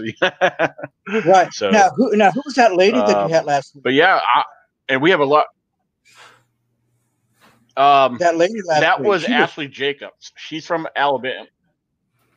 Man, yeah, she she's was from good. Alabama. Uh, she'll be back. Uh, uh, yeah, after we got off live, yeah, me and her stayed chatting for almost two hours off air Wow. after the thing because she had so much information. She's she's got a lot of stuff. Yeah. So Man, she was man, she was good. I was listening to uh, y'all here show. I was listening to y'all show, and that was, uh, and I just couldn't. Oh, keep my, yeah. you know, it was fascinating. It was great. I have a confession. Cool. Yeah. Next time we get her on here, I'm sure you will. Sure, thank you. And uh, yeah, we got you back. Yeah. But, am oh, back, guys. Yeah. All right. oh yeah, you, you're back. I wasn't wasn't sure where I got cut Yeah, off Nikki, back go ahead. there. Uh, oh no, I was just gonna say we were talking about the Pacific Northwest and and um David Paulides just got brought up, and I always said I'm not gonna buy one of his books. I'm not gonna do it. Guess what I did? I bought the Tribal Oh, Bigfoot. you bought one. I bought it. Yeah, it's coming on Monday. But the reason I bought it really was for Harvey Pratt's uh, drawings that are in it. Because I don't know if you've ever researched his drawings. Hmm. They are amazing. Bigfoot Absolutely. Uh, artwork, and uh, I I had to have the book mostly for that. I mean, I'm going to read it too, but it, it, was just amazing his work. And I thought the best way to get all those photos was just to buy the book and have them all in there. And uh, yeah. I don't know. Can I share from this side? Daniel? What's that? Can I share from this side? So that it, share. Can I share? Uh, you should be able. Yeah, like yeah, like, like a screen uh, screenshot. You mean? Um. You have to go down to where on the it should oh. it should show on the bottom of your thing to do a screen share. Share easiest with two monitors. What in the world? Oh, never mind. Okay, now it wants. Um, what's the best, the entire screen or application window? Uh, you sh- try the check the application window. That should be your additional windows that you have opened up. Okay. So. I had a I, I had a story to tell you. You know, talk about those little people down over there in South Texas, uh, in the Texas area. My grandfather, he was a vaquero. Oh, he was an old, yeah. Yeah, he was an old cowboy and uh, he did the very last cattle drive from Texas to Kansas, Kansas on horseback. And um, so one of his journeys, uh, he was driving back, uh, uh going back home, and he came across and uh, he came across a trail that he always uh, he always used when he was coming back home. And then so this one particular day, as and um, um, so he was going down this path, and he goes, and all of a sudden his horse's legs uh, got tied up, uh, got tangled in some rope, and uh, sure enough, he went and uh, he went up there and uh, took off the rope with uh, took off the rope and threw him over his shoulder, and kept on walking. And he said he didn't get no past like fifty yards, and sure again, his horse's front legs got tied again, and he was going what the, and uh, he goes, what the world? So he gets down there, and sure enough, the horse's legs were uh, the horse's legs were tied up. He goes, man, he goes, this is strange. So he went up there, and he uh, he undid the rope again and uh, threw it over, uh, threw it away, threw it over his shoulder, and sure enough, the horse didn't get twenty yards away, and sure enough, his uh, legs to his horse got tightened up again and he came up there and, and he's looking around, and uh, sure enough, he sees this little man uh, right by an oak tree. And he looks at him and uh, he goes, uh, he goes, "You're not going to tie my horse's feet, are you again? Are you?" And he just giggled and went behind the tree and uh, disappeared. And he got his uh, his knife out from his his side and cut the rope off and uh, took off and never uh, the horse's legs were never ever tied again. And that was the last time that he's ever seen this little creature. Wow. Wow yeah. That's strange. That's strange. Yeah. I just caught the end of that. Where did that where did that report come from? Uh, my uh, my family uh, my family actually came from uh, a town called Hebbronville, Texas. There were there were old vaqueros, and uh, there was a, a, an old settlement down there called Agua Nueva that my family actually settled. Uh, my family was has been here since uh, 1527. Uh, the Ramirez, Garcias, Garzas, Olivares, uh, Galvans have been here for for basically forever. Uh, my ancestors settled uh, uh, the Ramirez family did. So we're basically all around South Central Texas area. So. Hmm. Hey Nikki, uh, give me a second, Nikki. I'm gonna try to screen share there for you. Um, yeah, I can't do it because it wants me to go through my settings and allow Google to do this and that. Just yeah, too much trouble. Ah, all right. I'm gonna I'm gonna give it a try. I've gone live. I mean, I've done a screen share on here before. I mean, if um, you can't, I've got it up on my phone. Yeah, yeah I see it oh, too. Wow. I, I got it pulled up on my phone too. Yeah, from what you sent me, I got that too. So they're just amazing, you know, his photos. Oops, now it's going all crazy. Nikki, how's the weather down there? Hot, miserable. Uh, we got 106 today. Yeah, we're probably around 110. 110. Yeah, I think that's the last I checked. Now, are y'all getting that cold front? No, I next hope so. I don't know. I haven't. Oh wow, that's beautiful. Let's see if he got it. Oh, he did. All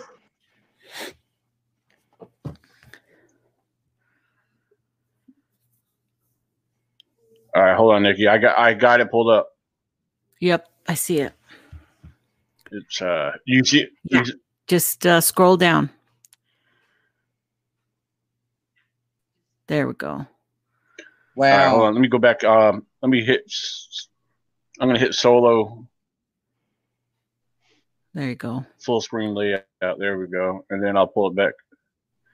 Now you can just scroll back or scroll down. That's amazing. And most of his drawings are firsthand from uh people witness eyewitnesses. Cuz he is the you know that kind of line drawer sketch artist and he's took a lot of what he drew is from actual accounts. Wow. I believe I've seen some of these, uh, some of his art before. mm-hmm Yeah, they've been it's they've been around, you know, but uh I didn't realize it was from the tribal Bigfoot book. Till recently I saw something that it was Hmm. on it was featured on there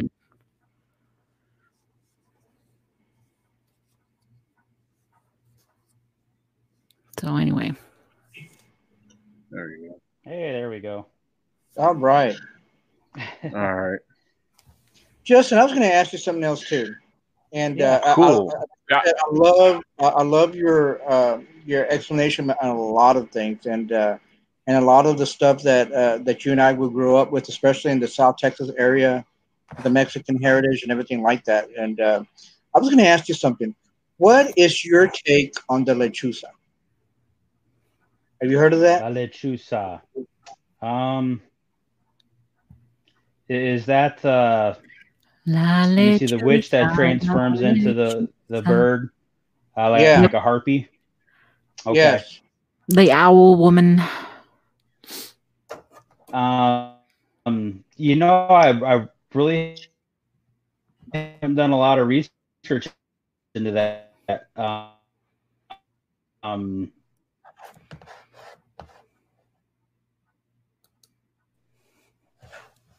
Oh no, he froze again. Uh oh. Unless he's in deep thought. Yeah, I'm not. yeah. That that story has I been around. really the big. Story, yeah, the Lechuza story has been around for so so long, and uh, a lot of people uh, have actually had encountered it. Uh, but uh, but I've actually uh, and people have told me stories about it, but I've never ever have ex- uh, experienced or encountered anything like that before.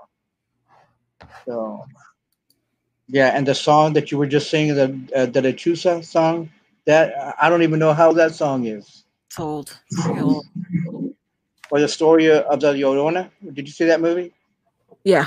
What would you think of it? I don't know. Hold on. Uh, There's there's all right. there's been There several. we go. We got Justin back again. that. Man, I am so sorry, guys. This is crazy. That's Out all right. here, I, I'm not too far out of the mountains, so the internet signal can be spotty. You start throwing in storms. Um, but I was saying I haven't done a whole lot of research into things like uh, Chusa. Um, I- I'm not real big into the folklore Right. aspect of it. Uh, listen to it when I have it, and I definitely will look into it a little bit. Right. Uh, uh, but I don't do a lot of research into it. Um, so my understanding, it's classic shapeshifter, right? Flipped into a like a harpy. Um, Right. I don't know. I think See, Oh, no. because uh, because the story uh, because there was actually a st- again, you know, this stuff is dealing. Uh, you know, when you sit down there and you listen to the old timers and everything like that, and uh, there was a story Uh, that it's, all uh, you break, know. it's all breaking up again. uh, can you hear me? All right. And then, um, and then there, there were stories about a uh, uh, uh, where a man actually shot a harpy, uh, and this was in like, like the 1910s, 1920s, and that story to this day still goes on here in uh, here in my hometown. So,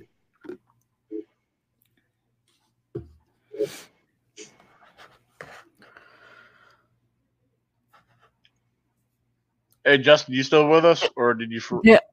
Just You to clarify for the the viewers, some of them are asking, the La was a kind of a shape shifting witch, and according it it happened like in the Mexican and Tejano cultures, and to some it appeared like a large bird and had a woman's face and hair, but uh, folklore also said that um, it was a normal human woman who sells her soul to the devil so that she could get mystical powers and become a bruja, you know, a witch. a witch, yeah.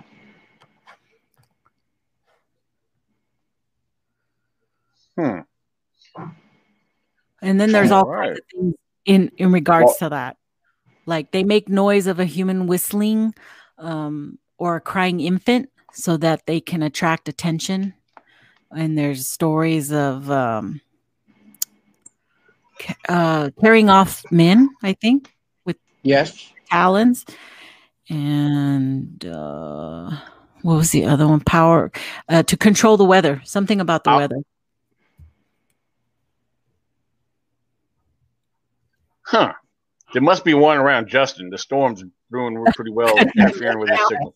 It's killing me. Either that or they finally found me. yeah. I was gonna make a joke earlier when you said that where they were trying to make attention. I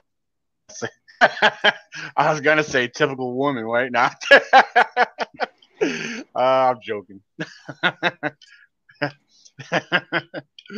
so, no comeback, Nikki. I was just joking. she ain't paying me no mind. I'm used to that. I'm just ignoring you.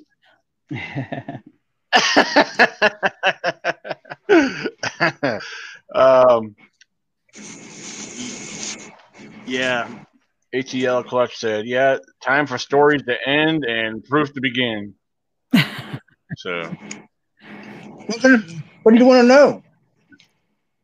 Tell us what you want to know. You know that's funny because how do how do we define proof? That's that's always a big debate I get into with people. What do you call proof? Um, everybody has their own definition of what proof is for them.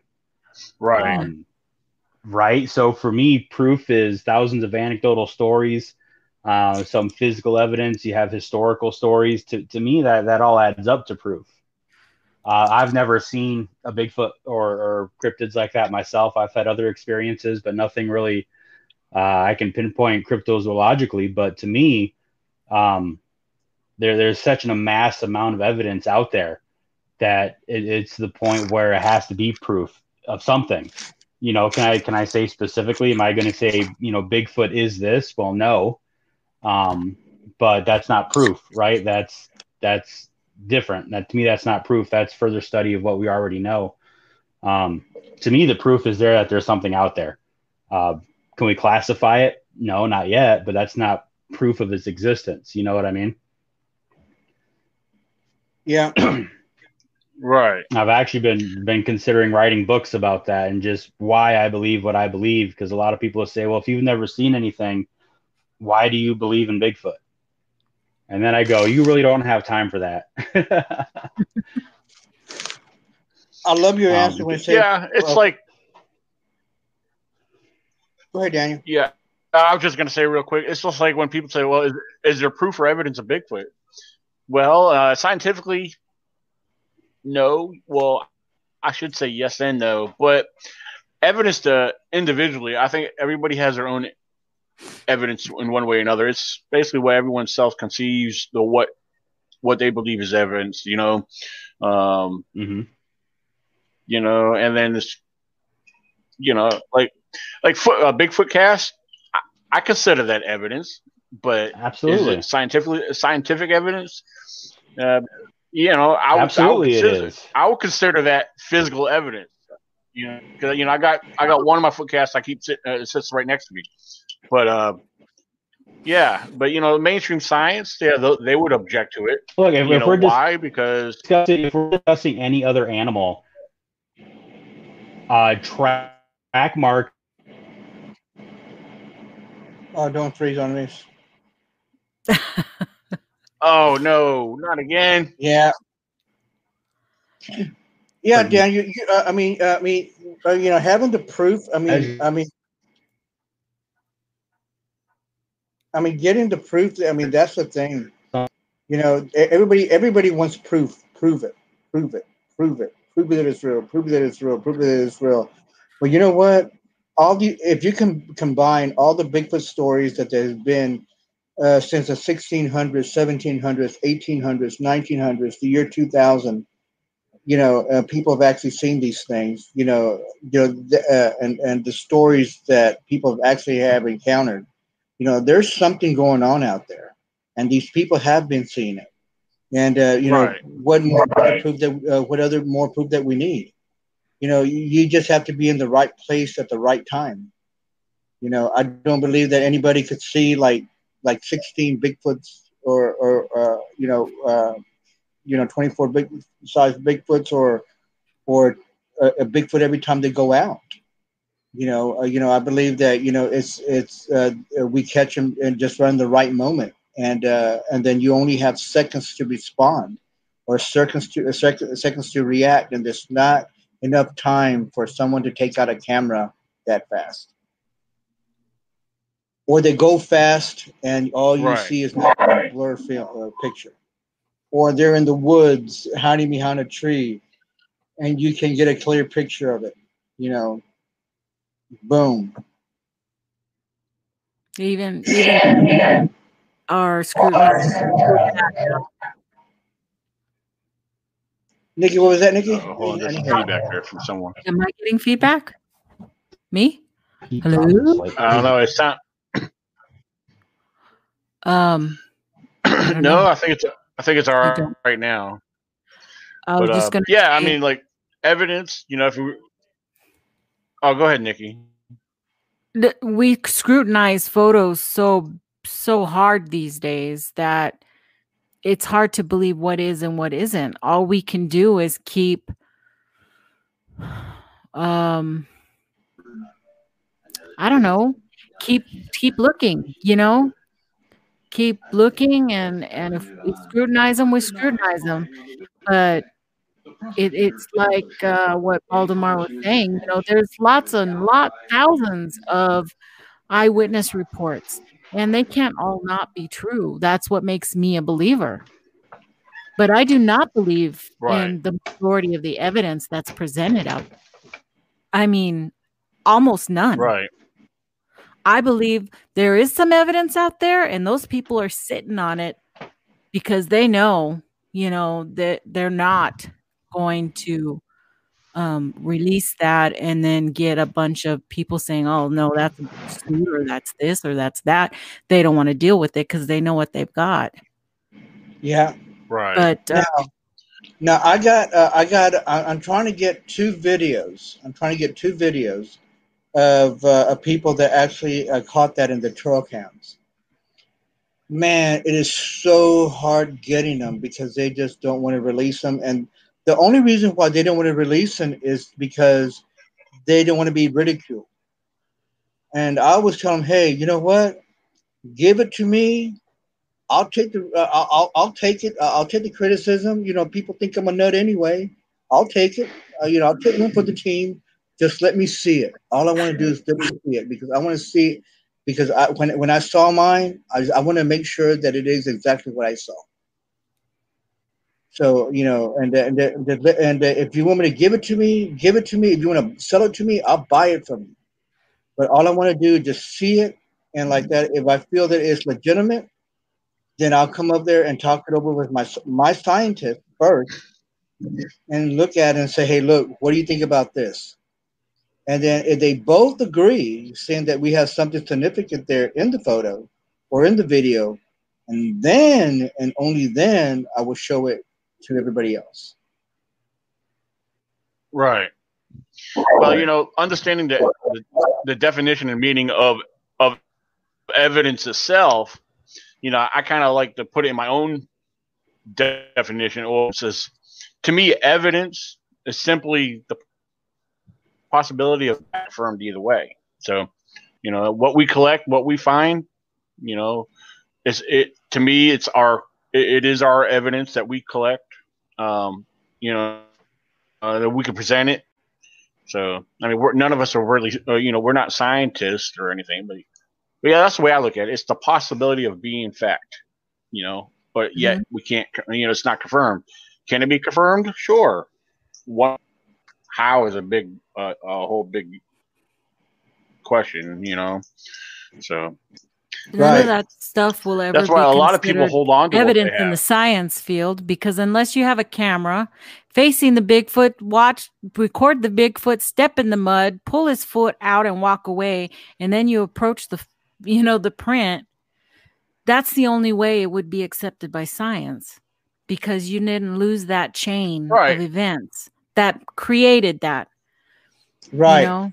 So now, that's what's hard. all well, this is real good to keep because because trust me, when and if they are brought to science, all that evidence is going to come into play. You know, right? Until then, it's something for you to keep. See, you know? even you know, yeah. A sci- I I, my, I have my, my scientist that I work with, and I'm not going to mention his name and he is so diehard of you know his theory is in order for you to prove that Bigfoot is real, is prove that he's not. And I will never ever ever forget that. But you know what? That, that's he a good way to put it. Right. But he has not met Valdemar. He knows me well. he knows me well. And you know me, Daniel, and and uh, y'all, and you too, Nikki. I am the biggest pain in the ass that there is. and I would tell you that. And you all know that I'm, I'm telling you the truth. But when this certain scientist comes up there and asks me for me to go to go to the woods and me to help him out to find certain species, he knows who to call. And I find it. Whether it's a bird or, or plants or whatever, I find it. And he comes up there and he tells me if anybody's going to find Bigfoot in these woods, it's you. But the thing is, again, he comes up there and, and he tells me certain things. He goes, We do not need a photo because scientists are going to look at a photo and said, Well, it's just a photo. It doesn't mean anything. And that's the way they think. Right. But right. behold, give me, let me, well, let me find some hair samples. Let me have, let me find something to prove, you know, because I do, I believe that, I believe like this. I don't want to put this thing in a slab. I don't believe that you know, he comes up there and says, "But in order for you to prove that Bigfoot is real, is put him in a slab." I'm, I'm like this: if there is only if there was only six species uh, left of big of these certain Bigfoots, which I believe that they're not, I believe that they're more. I cannot and I will not shoot one for me to prove to you that it's real. I cannot do that. So that's why I come up there, and this may sound strange to you all. I come up there and I look in birds' nest to try to find hair samples because you know very well that birds collect anything to make their nest. And what I do is I find any particular way to find a certain hair samples in order for me, and I put these things up, and I, and I stick those these things, these things in my freezer, and I know what to look for, and actually in a microscope.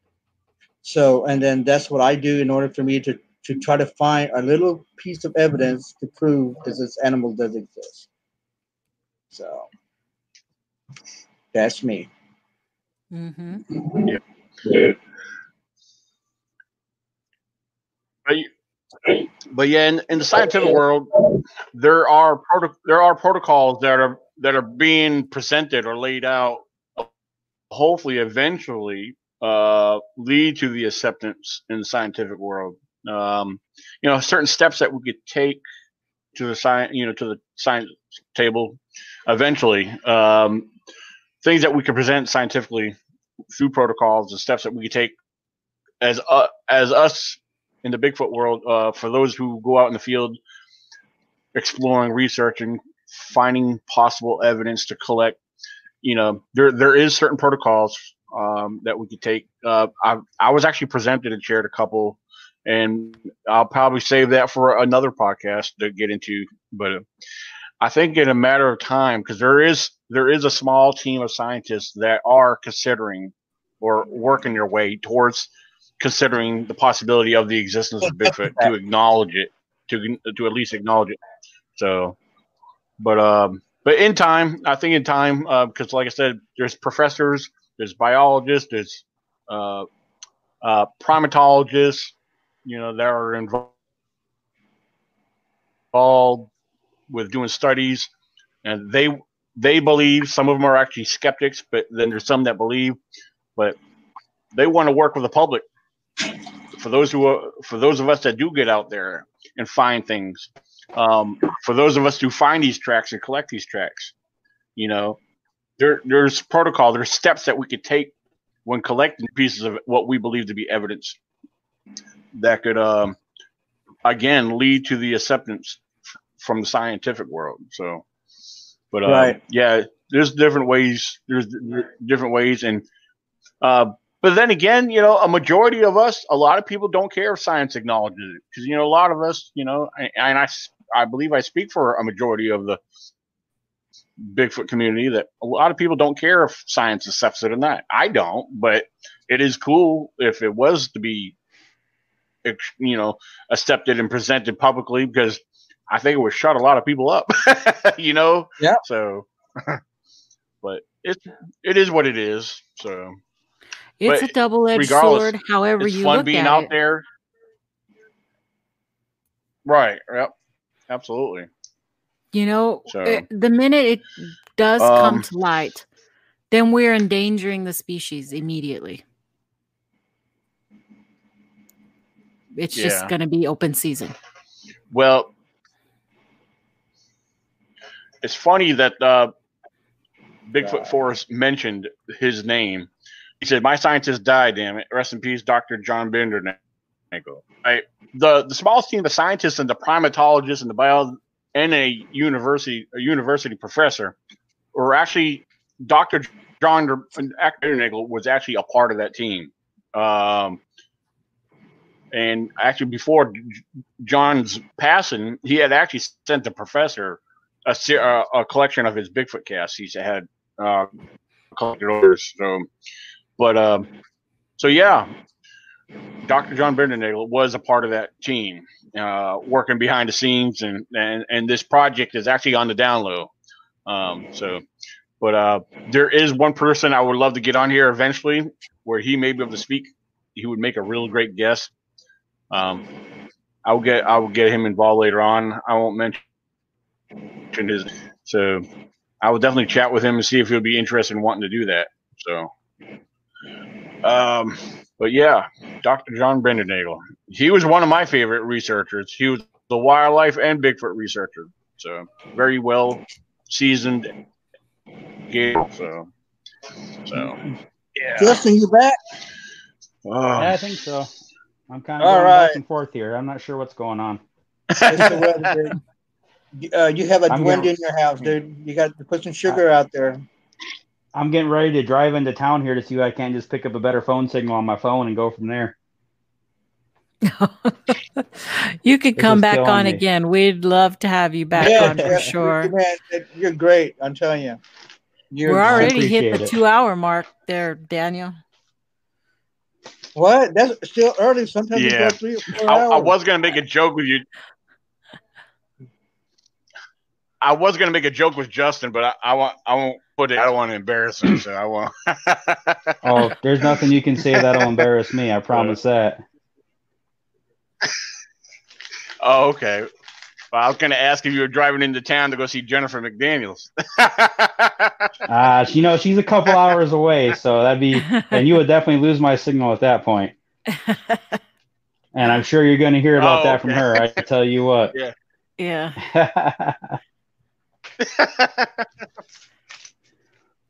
I remember seeing something in a post where she said she was going to be driving to you. So I don't know. I, I thought she was on her way to see you or something. I don't know. yeah, you know, you'd have to ask her about that. We've we've uh, I met her a, a year ago um, at the conference in, in Kingsport, Bays Mountain. Uh, Tony Pelosi was there. Uh, Jennifer was there. I met Matthew Delph there. Uh, Janice Carter, Robin Hayes. Uh, they were all there, and that's where I actually met Jennifer at. Um, so we kind of just stayed in touch through there, and she's the one that put Oh, me in touch with you, obviously. Um, so I've been connected with all those guys since I went to the. I forget what the name of that conference was. It was just the one over in Kingsport at Bays Mountain. Um, and we started talking, and then she was like, "You Yeah, I'm got to talk to with it. Daniel." You- cool. so Um, yeah, Yeah. I think they just called that the Tennessee Bigfoot Conference. I think. I could be wrong. yeah, it was something like that. um, there's there's yeah, a few over here, so the names I get confused on. Hmm. Interesting. Um, all right.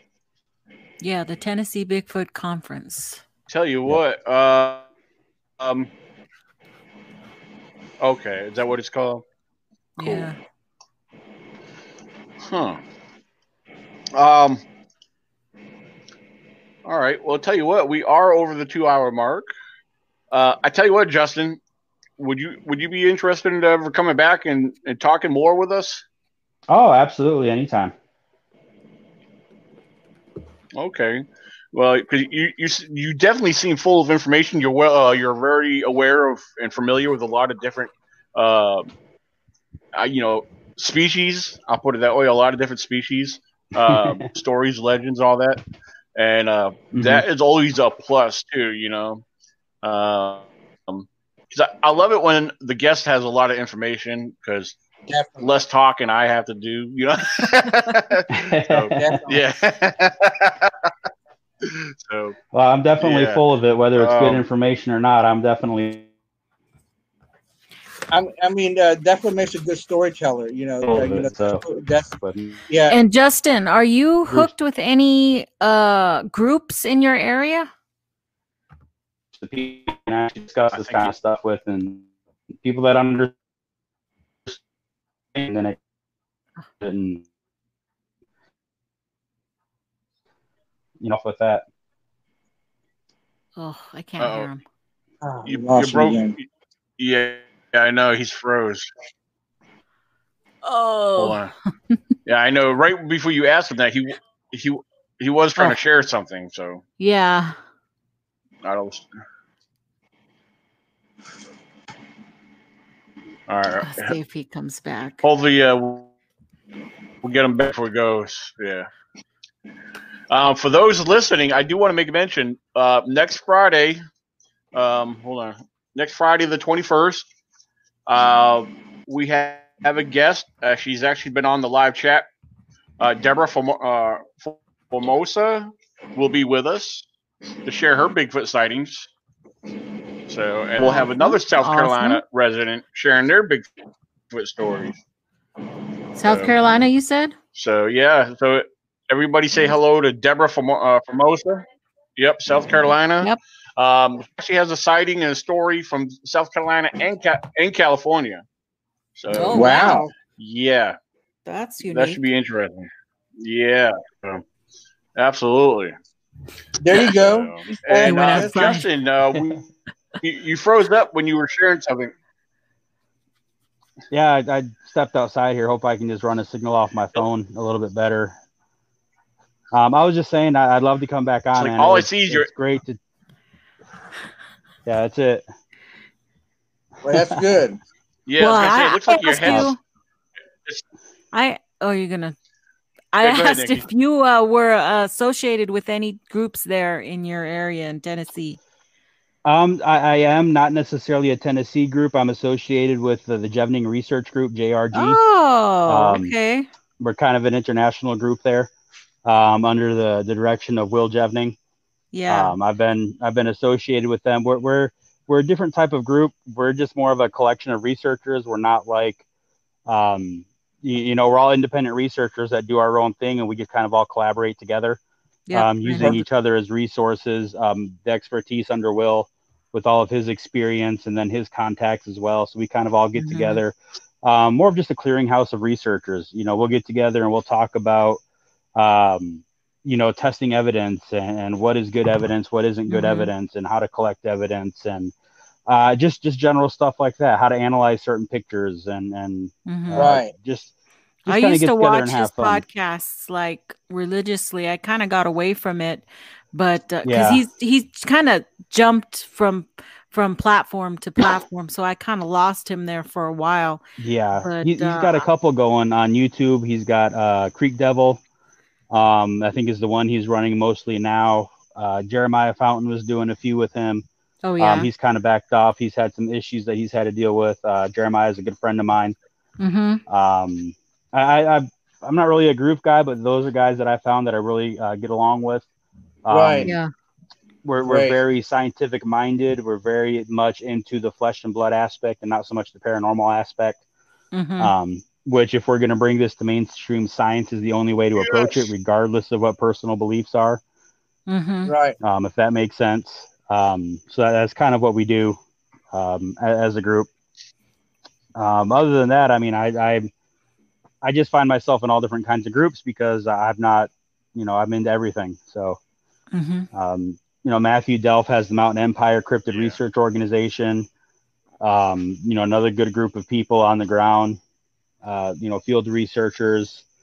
Um, j- just there's a lot out there, you know. So I just try and keep touch with all of them and keep keep base with all of them, and, and just kind of see what's going on out there.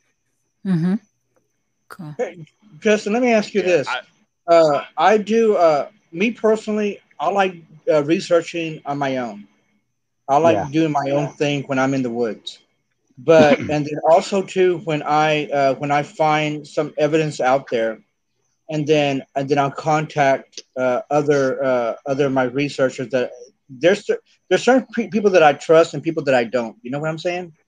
Uh, Absolutely. and then so and then so the thing is, uh, when uh, do you find it more educational for you uh, to research on your own, or would you found it more beneficiary for uh, uh, uh, to have others with you when you research? Um, so like I said before, I don't do a lot of field research on my own. I've never had the opportunity to to really get out there. Um, now that I'm in East Tennessee, I plan on doing a lot more. Um, Right. I've got I've got health issues that I'm dealing with. Uh, two months ago, I was in the hospital with congestive heart failure, Ooh. so I'm still recovering from that and getting my strength back. Um, earlier this week, I, I took a five hour hike and I ended up on the Appalachian Trail and just kind of working on getting my strength back and getting my, my wood legs back, so to speak. Um, I Right. do mostly archival research, man. I love reading reports. Um, I love hearing stories and I kind of just store them away in my brain. Um, and then I make connections and I, I, I listen to things. So people ask a question and I can just kind of go back and go, Oh, I, I know this report. I've read this report. I, I, Another Henry I've May. this thread. Um, it's just Yep. you know, kind of you know, people ask about uh, white Bigfoot, and I go, oh yeah, well I've heard stories from here, here, and here about white Bigfoot, and then I can just kind of expound on that, and um, and most of that is just me Right. reading, like I said, you know, and I, I love contacting other researchers because then I can get original stories, firsthand reports that aren't something I'm Right. just finding off a database, and I can ask the questions. Um, because I'm, I'm a detail oriented kind of guy. Like I remember hearing a story of a, a gentleman in a canoe race up in New York, uh, another a Native American guy, and he had a boulder thrown at him from the top of a cliff. Okay, Oh, and wow. and I, as as yeah, and I'm talking to the guy that's giving me the story, and I'm getting details. And one of the de- key details I picked up on was the boulder had a back spin on it. Um, for some reason, Oh. the guy noticed it was a back spin on the boulder when it when it was coming at him. And to me, that's a huge detail that most people would overlook. Um, but the fact that that was specifically mentioned to me, that tells me it was not something that rolled down the cliff or just fell naturally. A backspin only occurs if it's thrown. You- you Exactly. know? Wow. um, things point. things like that. So that's the kind of stuff that I listen for and that I look for in my research. So I, I call it archival research. I I, I do the reading. I, I'm I'm the monk sitting in a lonely, dusty, candlelit room reading all these stories, uh, trying wow. to put stuff together. You know, that's um, great. I've heard stories of sticks being thrown. You know, classic Bigfoot behavior, right? Um, but then I, I ask, well, how was it spinning when it threw at you? Was it coming over end? Was it coming right. sideways? You know, because that indicates so many different things.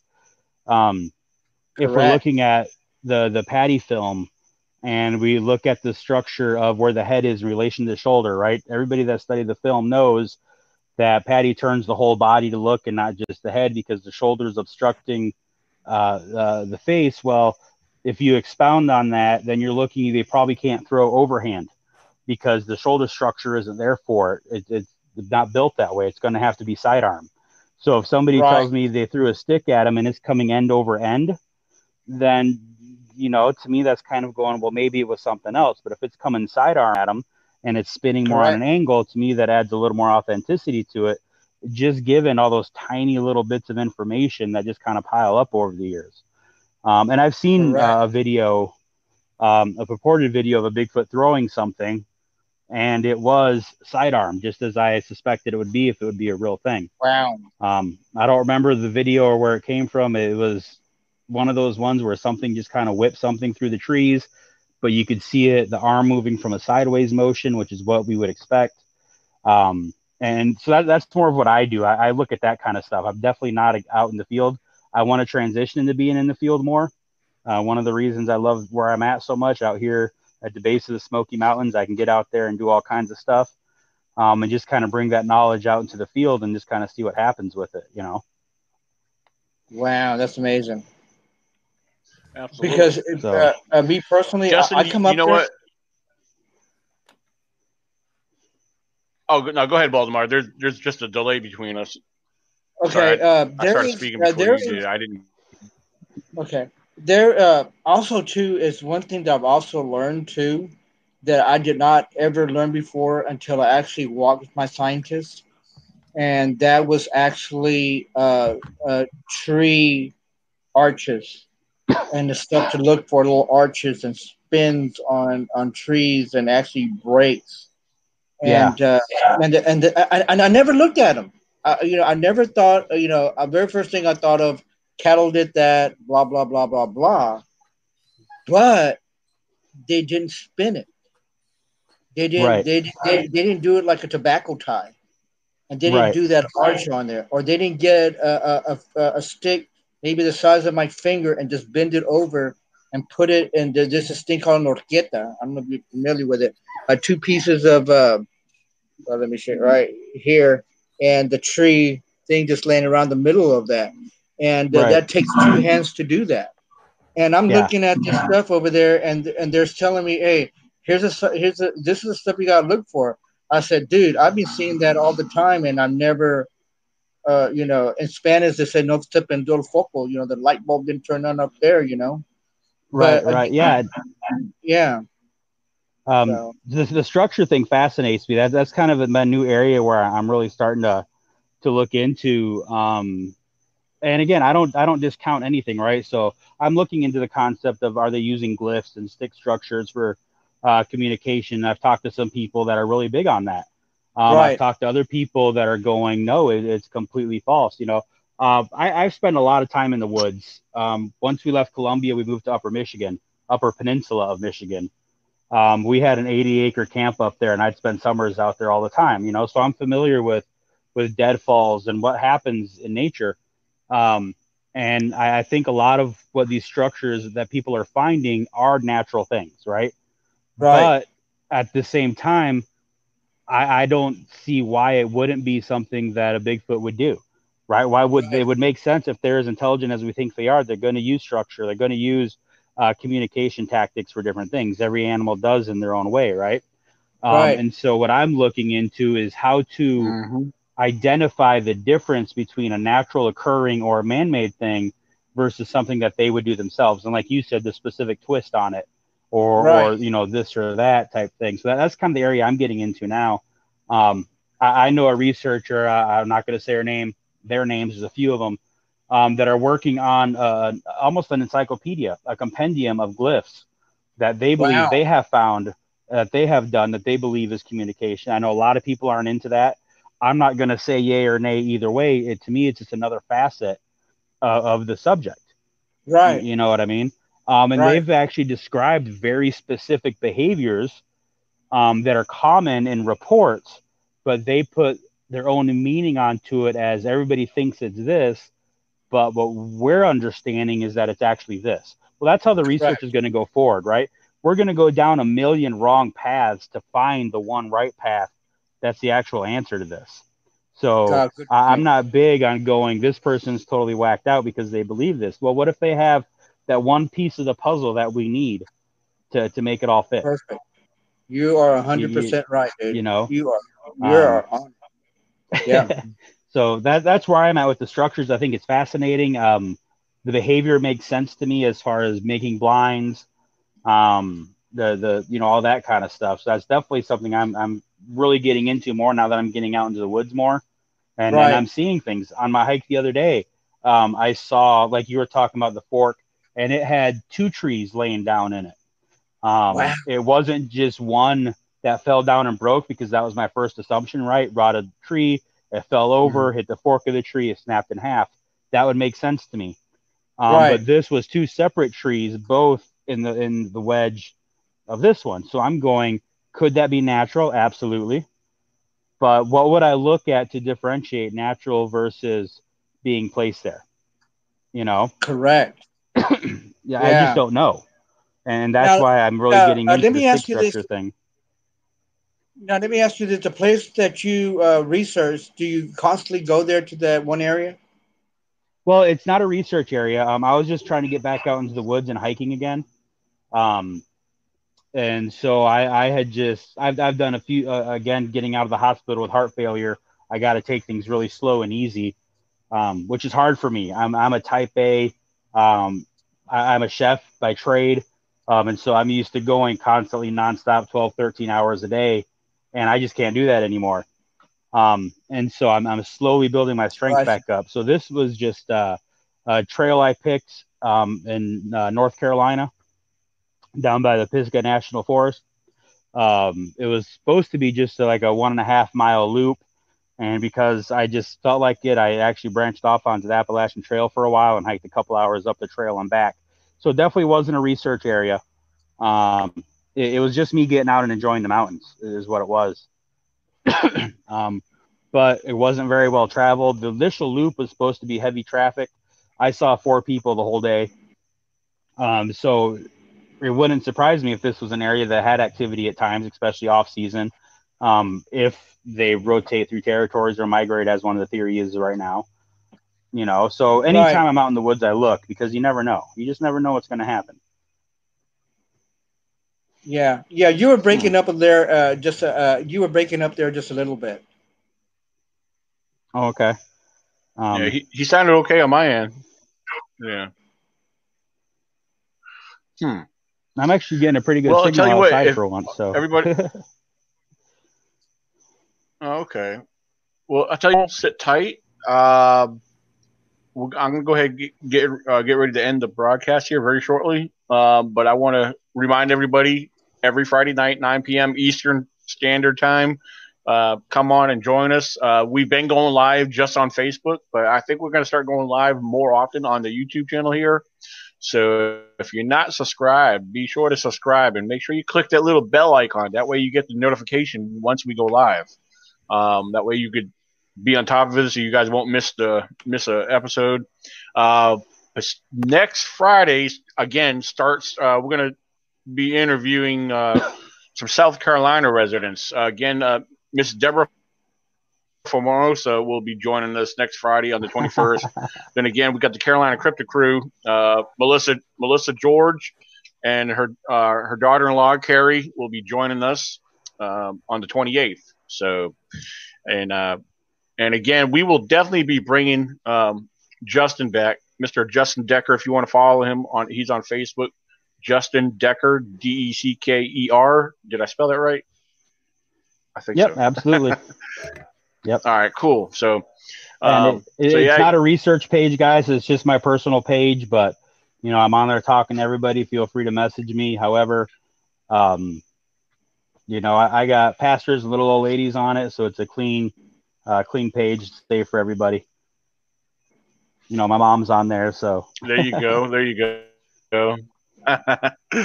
yeah, and um Michelle was asking Bigfoot and alone, and I think you pretty much kind of covered that. So yeah, pretty Um, much. yeah. I, when I'm in the woods, I usually So- go by myself, just because I don't have anybody around here to go with. I'm not afraid of being out alone in the woods. Um, I understand the risks and the dangers, and I'm just, you know, I'm good with it. Cool. You know, you know, for me, Okay. uh, uh, when I go into the woods, I respect the woods. You know, because the thing is, again, again, there's sometimes also too. I do I do take a firearm with me, and sometimes you have to expect the unexpected, because sometimes that you only got just a few seconds to react, whether it's a wild hog or uh, or a cat or something like that. Uh, because once you're out there, you know, so you're going into their woods, so they're going into you're going into their their place, and uh, again, you just never know what's going to happen out there. You you know, you could even uh, uh, experience a, a rabbit fox or a rabbit coyote, and it's always good to be prepared at all times when you uh, you know when you go out there. No, I don't think. Absolutely. Nikki, Uh, Nikki, what was she referring to? Because I I'm, I must have missed something. she was missing my. Oh, I I was okay. I was waving bye bye. How long have you been on here? For over two hours. I'm, I'm Okay. surrounded by all my Bigfoots over here on my It- my my table. This is the one I go like this. Did you see it? That was a Bigfoot Yeah, or my big head. yeah. In ten seconds, we'll be a fi- exactly two hours, two hours and thirty minutes. Wow. This little guy. Everybody has one of these. You adopt them. So Hey, even I got one of those. Yeah. I don't have got one of those. I don't. Were you I did- when one- you ordered this? Did you I think it was going to be like like that, twice the size? No, I picked mine up in a shop in Asheville, Oh. North Carolina. So I, I saw what it was. When I ordered it, I thought it was like three times bigger than this. So I was like, "What the heck?" I don't have Except, no uh, none of my Bigfoot Harry figurines or nothing here. For the for the new people, I'll share. I'll show the one footcast I have sitting next to me though. But Oh, that's awesome. there's oh wow. yeah, you could see the toes a little bit right there. I want to be careful because I'm dropping stuff off of it that's landing on my laptop. But so but yeah, that's, that's the one of your own personal got right casts? there. Yeah, Now, uh, yeah. The rest of them are at my parents' house in in Dad's garage. So Yeah. Justin, let me ask you one more thing uh, before Okay. the program is over. Uh, you know that uh, you come across a whole bunch of different stories out there about Bigfoot, everything like that. What's the weirdest story that you ever heard of the characteristics of the Bigfoot? The weirdest Oh story. man. Oh, Barb that's was a in hard the one. house. Hi, What, what do you classify as weird? I mean, um, wow. I'll, uh, I, I'll, I don't know the uh, the what. Go ahead. I'll uh, I'll start it off here. Uh, there was some a few oil field workers that actually had some binoculars, and uh, they saw this uh, uh, this Bigfoot on uh, down pretty close to uh, to uh, to a pipeline crossing, and uh, they actually got and uh, they noticed this thing that it was down the ground and it, and it was actually digging with a stick. And uh, and then so they were fighting with the binoculars, trying to uh, trying to look at this creature and every single one of them passed their binoculars, and they only had a few minutes to see each one of them. But the but the creature actually, uh, but it was you, they said it was a hairy person, and you could actually see them using a stick as a tool. So that was one of the weirdest things that I've ever heard, and um, No, see, to And- me, that's not weird. I'd expect that. So, right. and then uh, there would be times when they would actually be hunting, and uh, and then they would actually see a, a wild Bigfoot pick up uh, a, a pig and slam it on a tree, and I thought you know stuff like Yep. that was pretty fascinating. So Yep, that all that fascinates me. Um, the the weirdest thing I, I guess is um, something I learned from the guys over at the Bigfoot Outlaws, um, and that's the the spider crawl thing. Have you guys heard about that? Mm-hmm. no, I have not. Yeah. Okay, so uh, one of the reasons why Bigfoot is so hard to find, the theory is that they don't just go on the vertical plane um, when they're moving; they'll also go on the ground horizontal plane, right? Uh, so military tactics, as far as getting out of the, the normal Yeah. line of sight, um, and they, they say that they crawl across the ground, but not like you would think. They literally go up on their fingertips and on their toes and do what they're calling a spider crawl to to move along the ground. Uh, that one fascinates me. I have no idea what that's about. I don't understand that as a normal way of locomotion, even as crawling on the ground. Um, so to me, that'd be the weirdest thing because that Wow. doesn't make sense that they would move that way. But I've heard multiple stories of it. Um, and there's groups of people that insist, yeah, they move like this on the ground, and it's the strangest thing you've ever seen. Um, so Yeah. that's probably the weirdest, weirdest one for Yeah. me is that type of, of ground crawling. That is amazing. I never heard of that before. Yeah. Yeah, I've heard. Yeah, I've heard. Yeah, I've heard similar stories. Um, almost like the when you mentioned military, like more like a like the belly crawl where they use it. You know, like I've heard of Right. similar things like that. That would make Or uh, sense. the other, yeah, the o- right, and the other thing is too, like to keep a low profile to stay low. Uh, a lot of people report uh, have seen Bigfoot on all fours. Uh, I haven't. I can't say that's not true. I mean, if there, I don't see how that's not a, a possibility. I believe that's very likely uh, that they could Oh, sure. Absolutely. um, because I've heard people saying they seen uh, they seen this creature walk out, you know, on all fours and then stand up and take off on two feet. You know, I've heard that a few times. You know, so I, Yeah. I find that fascinating myself. So you know, Yeah, but that that But- makes sense to me uh, So- for for a way of locomotion, either either as a disguise or or just you know a lot of the great apes walk around on all four. Just because they can go on all two doesn't mean they're going to all the time. Um, you know, if you guys all been in the woods, sometimes it's easier to get low and go under stuff than it is to kind of barrel through stuff. You, you know, I mean, I've Oh, done yeah. that. So it, it makes sense to me, but the, the spider crawling Yeah. on, on fingers and stuff, that just, it creeps me out. you know, like why would they choose that way of maneuvering of all the ways they could, you know? So that, that's the weirdest one for me for sure. Because you know they're the master of their terrain. yeah, You know? Absolutely. That is that's that's uh, that's a that's a full answer there. They're the master of their terrain, and uh, they know. I mean, uh, you you know, a long time ago, I had a philosophy that they were the ninja of the forest. You know, and uh, again, you know, Native Yeah, Americans. I've, I've heard that phrasing. Yep, and, uh, you know, Native Americans call it the guardian of the forest. You know, so they're uh, they're Mhm. just a different type of people out there. So. Mm-mm-mm. yeah, but yeah, talking about getting down low. Uh, there's been areas I've ventured into, like even regardless if I have my small backpack or my big backpack of my rucksack, I've gotten into real thick brush. You know, regardless if it's thorns or whatever. You know, sometimes you look down, you see like a little passageway, but you got to get you like literally get down on your hands and knees to get through. I've done that quite a few times. Oh yeah. But uh, Yeah. yeah, if you can't step on it or go over it, yeah, you know, go underneath. you know, because hope he can you get look back at out the areas same like I can show you probably uh, right, yeah, or I've seen several areas that are real thick where, where you can see the deer like, go in there. If the deer could do it, I could do it because I think of how other animals maneuver. so if an animal could do it, I could do it. I might be, it might be awkward for me to still do it, you know. So, but absolutely. Um, but yeah, get uh, give me. Uh, but again, we'll we'll sit tight here uh, after we go off air. But uh, I want to thank everybody that's been on the chat, that's been watching, viewing, and interacting. You guys are awesome. Um, a lot of great feedback, a lot of great, um, you know, questions and everything else.